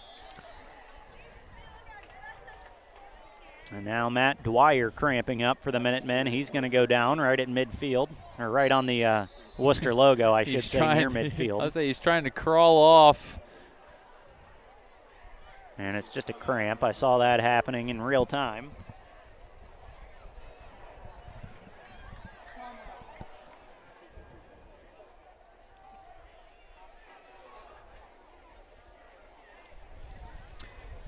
Let's see what else we've got going on around North Central Ohio. It is Marion Harding pulling away from Galion now, 24 to 15. Clear Fork smoked River Valley 41 to 13. Ontario got another win, which even with the Helps loss here tonight, that helps Lexington. So maybe Lex won't drop so far in the uh, playoff rankings after after all. Uh, Ontario beats Lakewood 49-19. Shelby 49, Pleasant 14. Wynford beats Buckeye Central 70 to 8. 70 to 8. Whew. Crestview shuts out Monroeville 37 0. Hmm. Crestview 5 0. Lucas going to go to 5 0 as well. They're winning their game by four touchdowns. Becker in the uh, pistol this time. Third and six takes the snap. He'll fake the give. He's going to roll right. He's going to throw, and it is short and off the turf, incomplete. And maybe I was wrong, Nick. Maybe the Minutemen will get the ball back here. We'll see if yeah, Wooster's going to send on the punt unit. Drew Rader will come on. Figured they'd go for it. 2.35 to go in the ball game. Minutemen trailing by 17.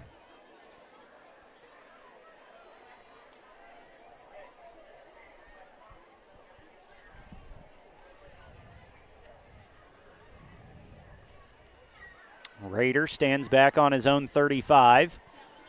Scotty Roush will sit back on his own 21 to return this. Minutemen acting like they're going to bring the house here, so Wooster gets tight into the formation here and making sure they've got everything cleaned up. Rader gets a booming punt away. Roush is going to try to handle it, and I, is did the referee say he touched it? That should just be a downed punt at the five. Yeah, I I thought for a second this this ref thought that Lex had touched it. And they're going to say Scotty Roush did let that ball go, and It was close. It was down at the definitely it was definitely close. I mean, there's no doubt about that. Either way, Minutemen now going to have the ball at their own five to finish this game. With 2.23 to go. Anything else they need to work on for next week? Now's the time. Well, the referee's still having a discussion over here. Haven't they're saying Wooster ball?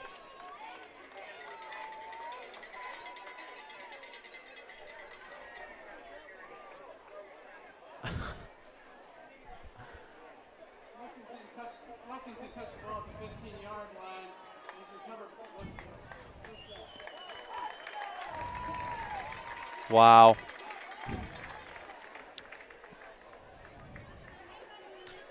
I'm trying to watch, and Coach Gerhardt, rightfully so, is livid.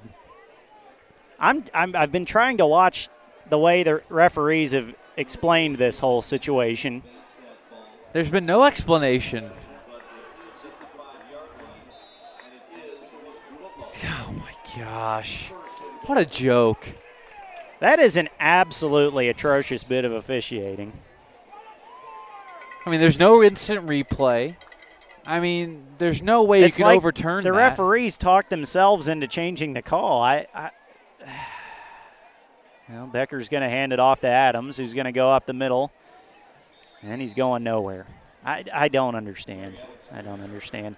The entire Lexington sideline was convinced that it was their ball on the five yard line.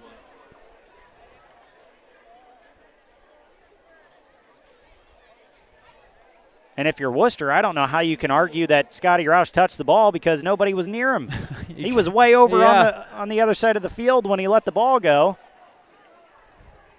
I got So I don't know how they have any argument. Got pressured by the crowd. No, what happened was the referee with the long Yeah. what's the Browns punter's name? He's got the Jamie Browns- Gillan. Yeah, he's got his type of hair. No, As Adams going to lose three yards on this handoff. He's got Gillan hair, and he's prancing around like he's a horse. got to let those locks flow, baby. I guess. But that was an absolutely horrible call, and he's the one that's been over on the far sideline too, screwing up every just about every spot that's happened on the far sideline has been the guy with the long horse hair. I mean, this guy has he he does he he makes no attempt to kind of like you know at least put it in a ponytail or something. Nope, no, he lets lets those fly. locks fly, baby. like he's out in a green open pasture. Oh my. Third and five. Becker takes the snap. He's going to throw far corner. Oh, why not? Great diving backwards catch by Harpster, and it's a touchdown, Wooster. Well, Wooster hadn't scored yet, so the referee with the long hair had to give him one this this half. Yep, of course. Otherwise, Lexington's defense did a pretty good job of shutting out Wooster here in the second half. I, I still claim that Wooster did get shut out here in the second half. That was a gift. That was an absolutely you go. horrible reversal of a call. Well, The extra point by Rader is good. I just don't understand. And I, I mean, Scotty Roush is the only one who knows whether that ball was touched by him or not. That referee has no idea. And now here he comes down the near sideline. Nick, look at those locks flowing. Oh yeah, he he knows it too. Look how he just kind of prances yeah, along. Ed, Ed Hochuli always likes to show off his muscles in the NFL. This referee likes to show off his long hair. We get it. We see you. Hard to miss those locks from here. And like you keep saying, we're a mile up in the sky. So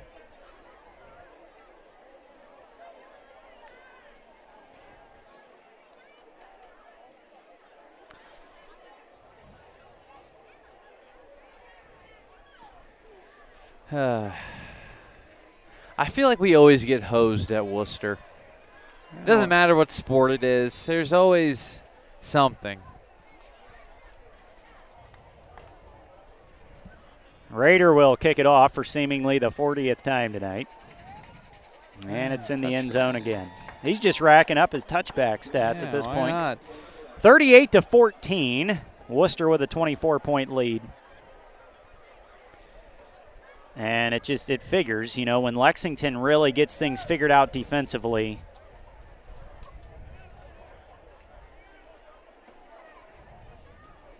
They just can't get it into the end zone on offense and then they also can't get a break from a referee.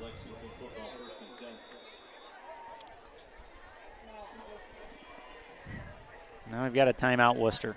Why? There's 49 seconds left. What You're do you up need by to do? Wooster takes a timeout.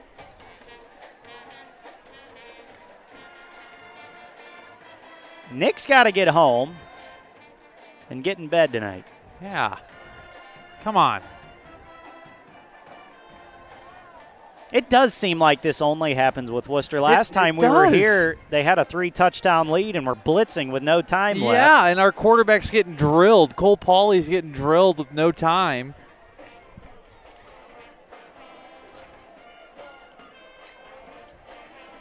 Now they have a 24 point lead this time.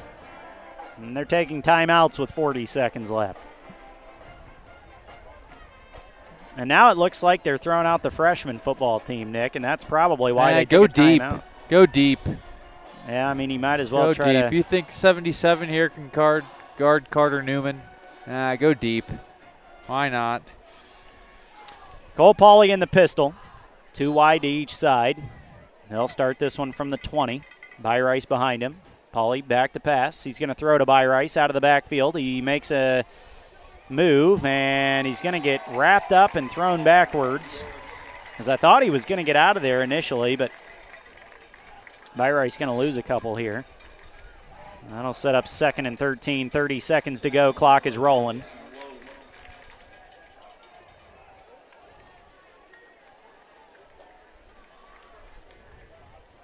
Minutemen might try to run one more play here. They'll send two to the left, two to the right. Pauley in the pistol. Second and 13 from the 17 yard line. Last play of the game. He takes the snap. He's going to throw a screen play to Jordan Byrice, who gets out to the 20, to the 25, to the 30, and he's brought down there after a first down. But that'll be the ball game here at Follis Field. A five minute stretch in the second quarter was the difference tonight. And Wooster improves to 3 and 2 on the year, 38 to 14. They win their first OCC game of the year. Go to 1 and 0 in the conference. Lexington falls to 2 and 3 on the year. They will now fall to 1 and 1 in the OCC. We'll take just a short break. We'll be back with stats and scores from around North Central Ohio on fearthevillage.com. Hey, this is Nick Michaels. Check out my weekly podcast, Trash Talk, on VSBNradio.com, featuring area athletes and coaches, local sports updates, and more. Available now where you listen to your podcasts. Locally owned and operated, the Life Support Team is a medical service providing emergency, non emergency, and standby medical coverage 24 hours a day, 7 days a week. Their paramedics and EMTs provide the highest quality of care in your time of need. If you need medical transportation, call the Life Support Team 419 522 2020. If you want to become a member of the Life Support Team, they're currently hiring EMTs and paramedics. To find out more, give them a call at 419 522 2020. RFME wants you to know that not all insurance agencies are created equal. Some separate themselves by the experience and knowledge of their agents. Roby Foster Miller Eric, RFME, can trace its beginnings back to 1872, and as a group, their insurance professionals can point to over 130 years of insurance experience. Add to that the dozens of highly respected insurance companies that they represent, and you see why they are Mid Ohio's insurance leader, RFME. Hey, this is Tyler Johnson. Join me tonight at 10 o'clock on VSBNRadio.com for my show, Intentional Grounding. I'll give you guys scores, updated standings, and preview next week's matchups tonight and every Friday night. At 10 o'clock, it's Intentional Grounding with Tyler Johnson on VSBNRadio.com. BP Electric of Ohio doesn't supply electricity, but they do keep the power flowing to meet the needs of your family and business. Using only qualified electricians, BP Electric of Ohio has been serving the entire state since 2003. Their service department offers a full range of residential electrical maintenance services, including panel changes, fixture replacement, outlet repair, exterior services, and more. BP Electric of Ohio is located in downtown Lexington and online at bpelectricofoh.com. Proud to be the presenting sponsor on VSBN Radio. Hey, this is Kayla down on the sidelines. Be sure to visit our Facebook and Instagram pages for live updates during tonight's game. I will also be uploading highlight reels after the game for your Lexington Minutemen. Follow VSBN Radio on Instagram and Varsity Sports Broadcasting Network on Facebook. This is Cole Pauley, quarterback for the Minutemen, and you're listening to Lexington Football on VSBN Radio. Hammer down and go Lex. Back here at Follis Field, where it is a final Wooster 38, Lexington 14. Corey Durbin, Nick Lazier with you. Welcome to the uh, Fear the Village post-game show. Nick's got final stats for you. Nick, paint the picture. Yeah, so like Corey said, 38 14 is your final. Uh, it was 31 7 at halftime, and Lex really came out and held Wooster to pretty much a shutout. They they were Wooster was given the gift at the end of the game uh, with that call with the with the punt. But other than that, Lex played a great game in the, in the second half defensively. Just couldn't really seem to find that rhythm offensively. Caden Berry, oh, sorry, excuse me, Carson Berry had a great game. Uh, had 27 carries for 154 yards and a touchdown, his 10th of the year. But overall, Lex actually ended up with more total yards of offense 385 yards of total offense compared to Wooster's 382. Uh, Cole Pauley was 12 of 22 for 205, had a touchdown and an interception. Uh, let's see here. Wooster, Drew Becker was 29 of 46 for 370, 370 yards, four touchdowns, and two interceptions. Uh, the rushing game, Lex won that battle 180 to 12. A uh, couple penalties. Penalties were even. Four penalties of 30 yards, both teams. Turnovers. Uh, Lex actually won the turnover ratio by one. Uh, but overall, it was just it was a great defensive game in the second half for Lex, but just couldn't seem to uh, get get it, get it in the end zone. Had two field goals, field goal attempts. One got blocked, and the other there was a there was a low snap that Cole couldn't quite get up to set up to the tee. So uh, just just a multitude of different things that can be worked on and corrected. Because I mean, like Corey said, next week you're gonna have an angry uh, senior high team coming to town, and it's it's always tough when seniors coming to town tough rivalry across the way. So uh, that'll be a good one for us next week. As uh, let's take a look quickly here at the OCC. Uh, some final scores: Tiffin Columbian beats Mansfield Senior 40 to 27. Ashland beats Mount Vernon 35-17. Ashland finally in the win column this year, and West Holmes beats Madison 40- to 7. In the MOAC, Clear Fork over River Valley 41 13. It was Marion Harding 24, Galion 15. Ontario beats Lakewood 49 to 19. And Shelby beats Pleasant 49 to 14. Special thanks to Rachel and Kayla Durbin on the sidelines tonight, doing a great job as always. Check out their hard work on any of our uh, social media accounts Instagram, YouTube, uh, Facebook, Twitter, at VSBN Radio. And uh, thank you to my broadcast partner, Nick Lazier. Great job on stats as always and color commentary. I'm Corey Durbin saying one final time from Follis Field. Lexington falls to 2 and 3 on the year, 1 and 1 in the OCC.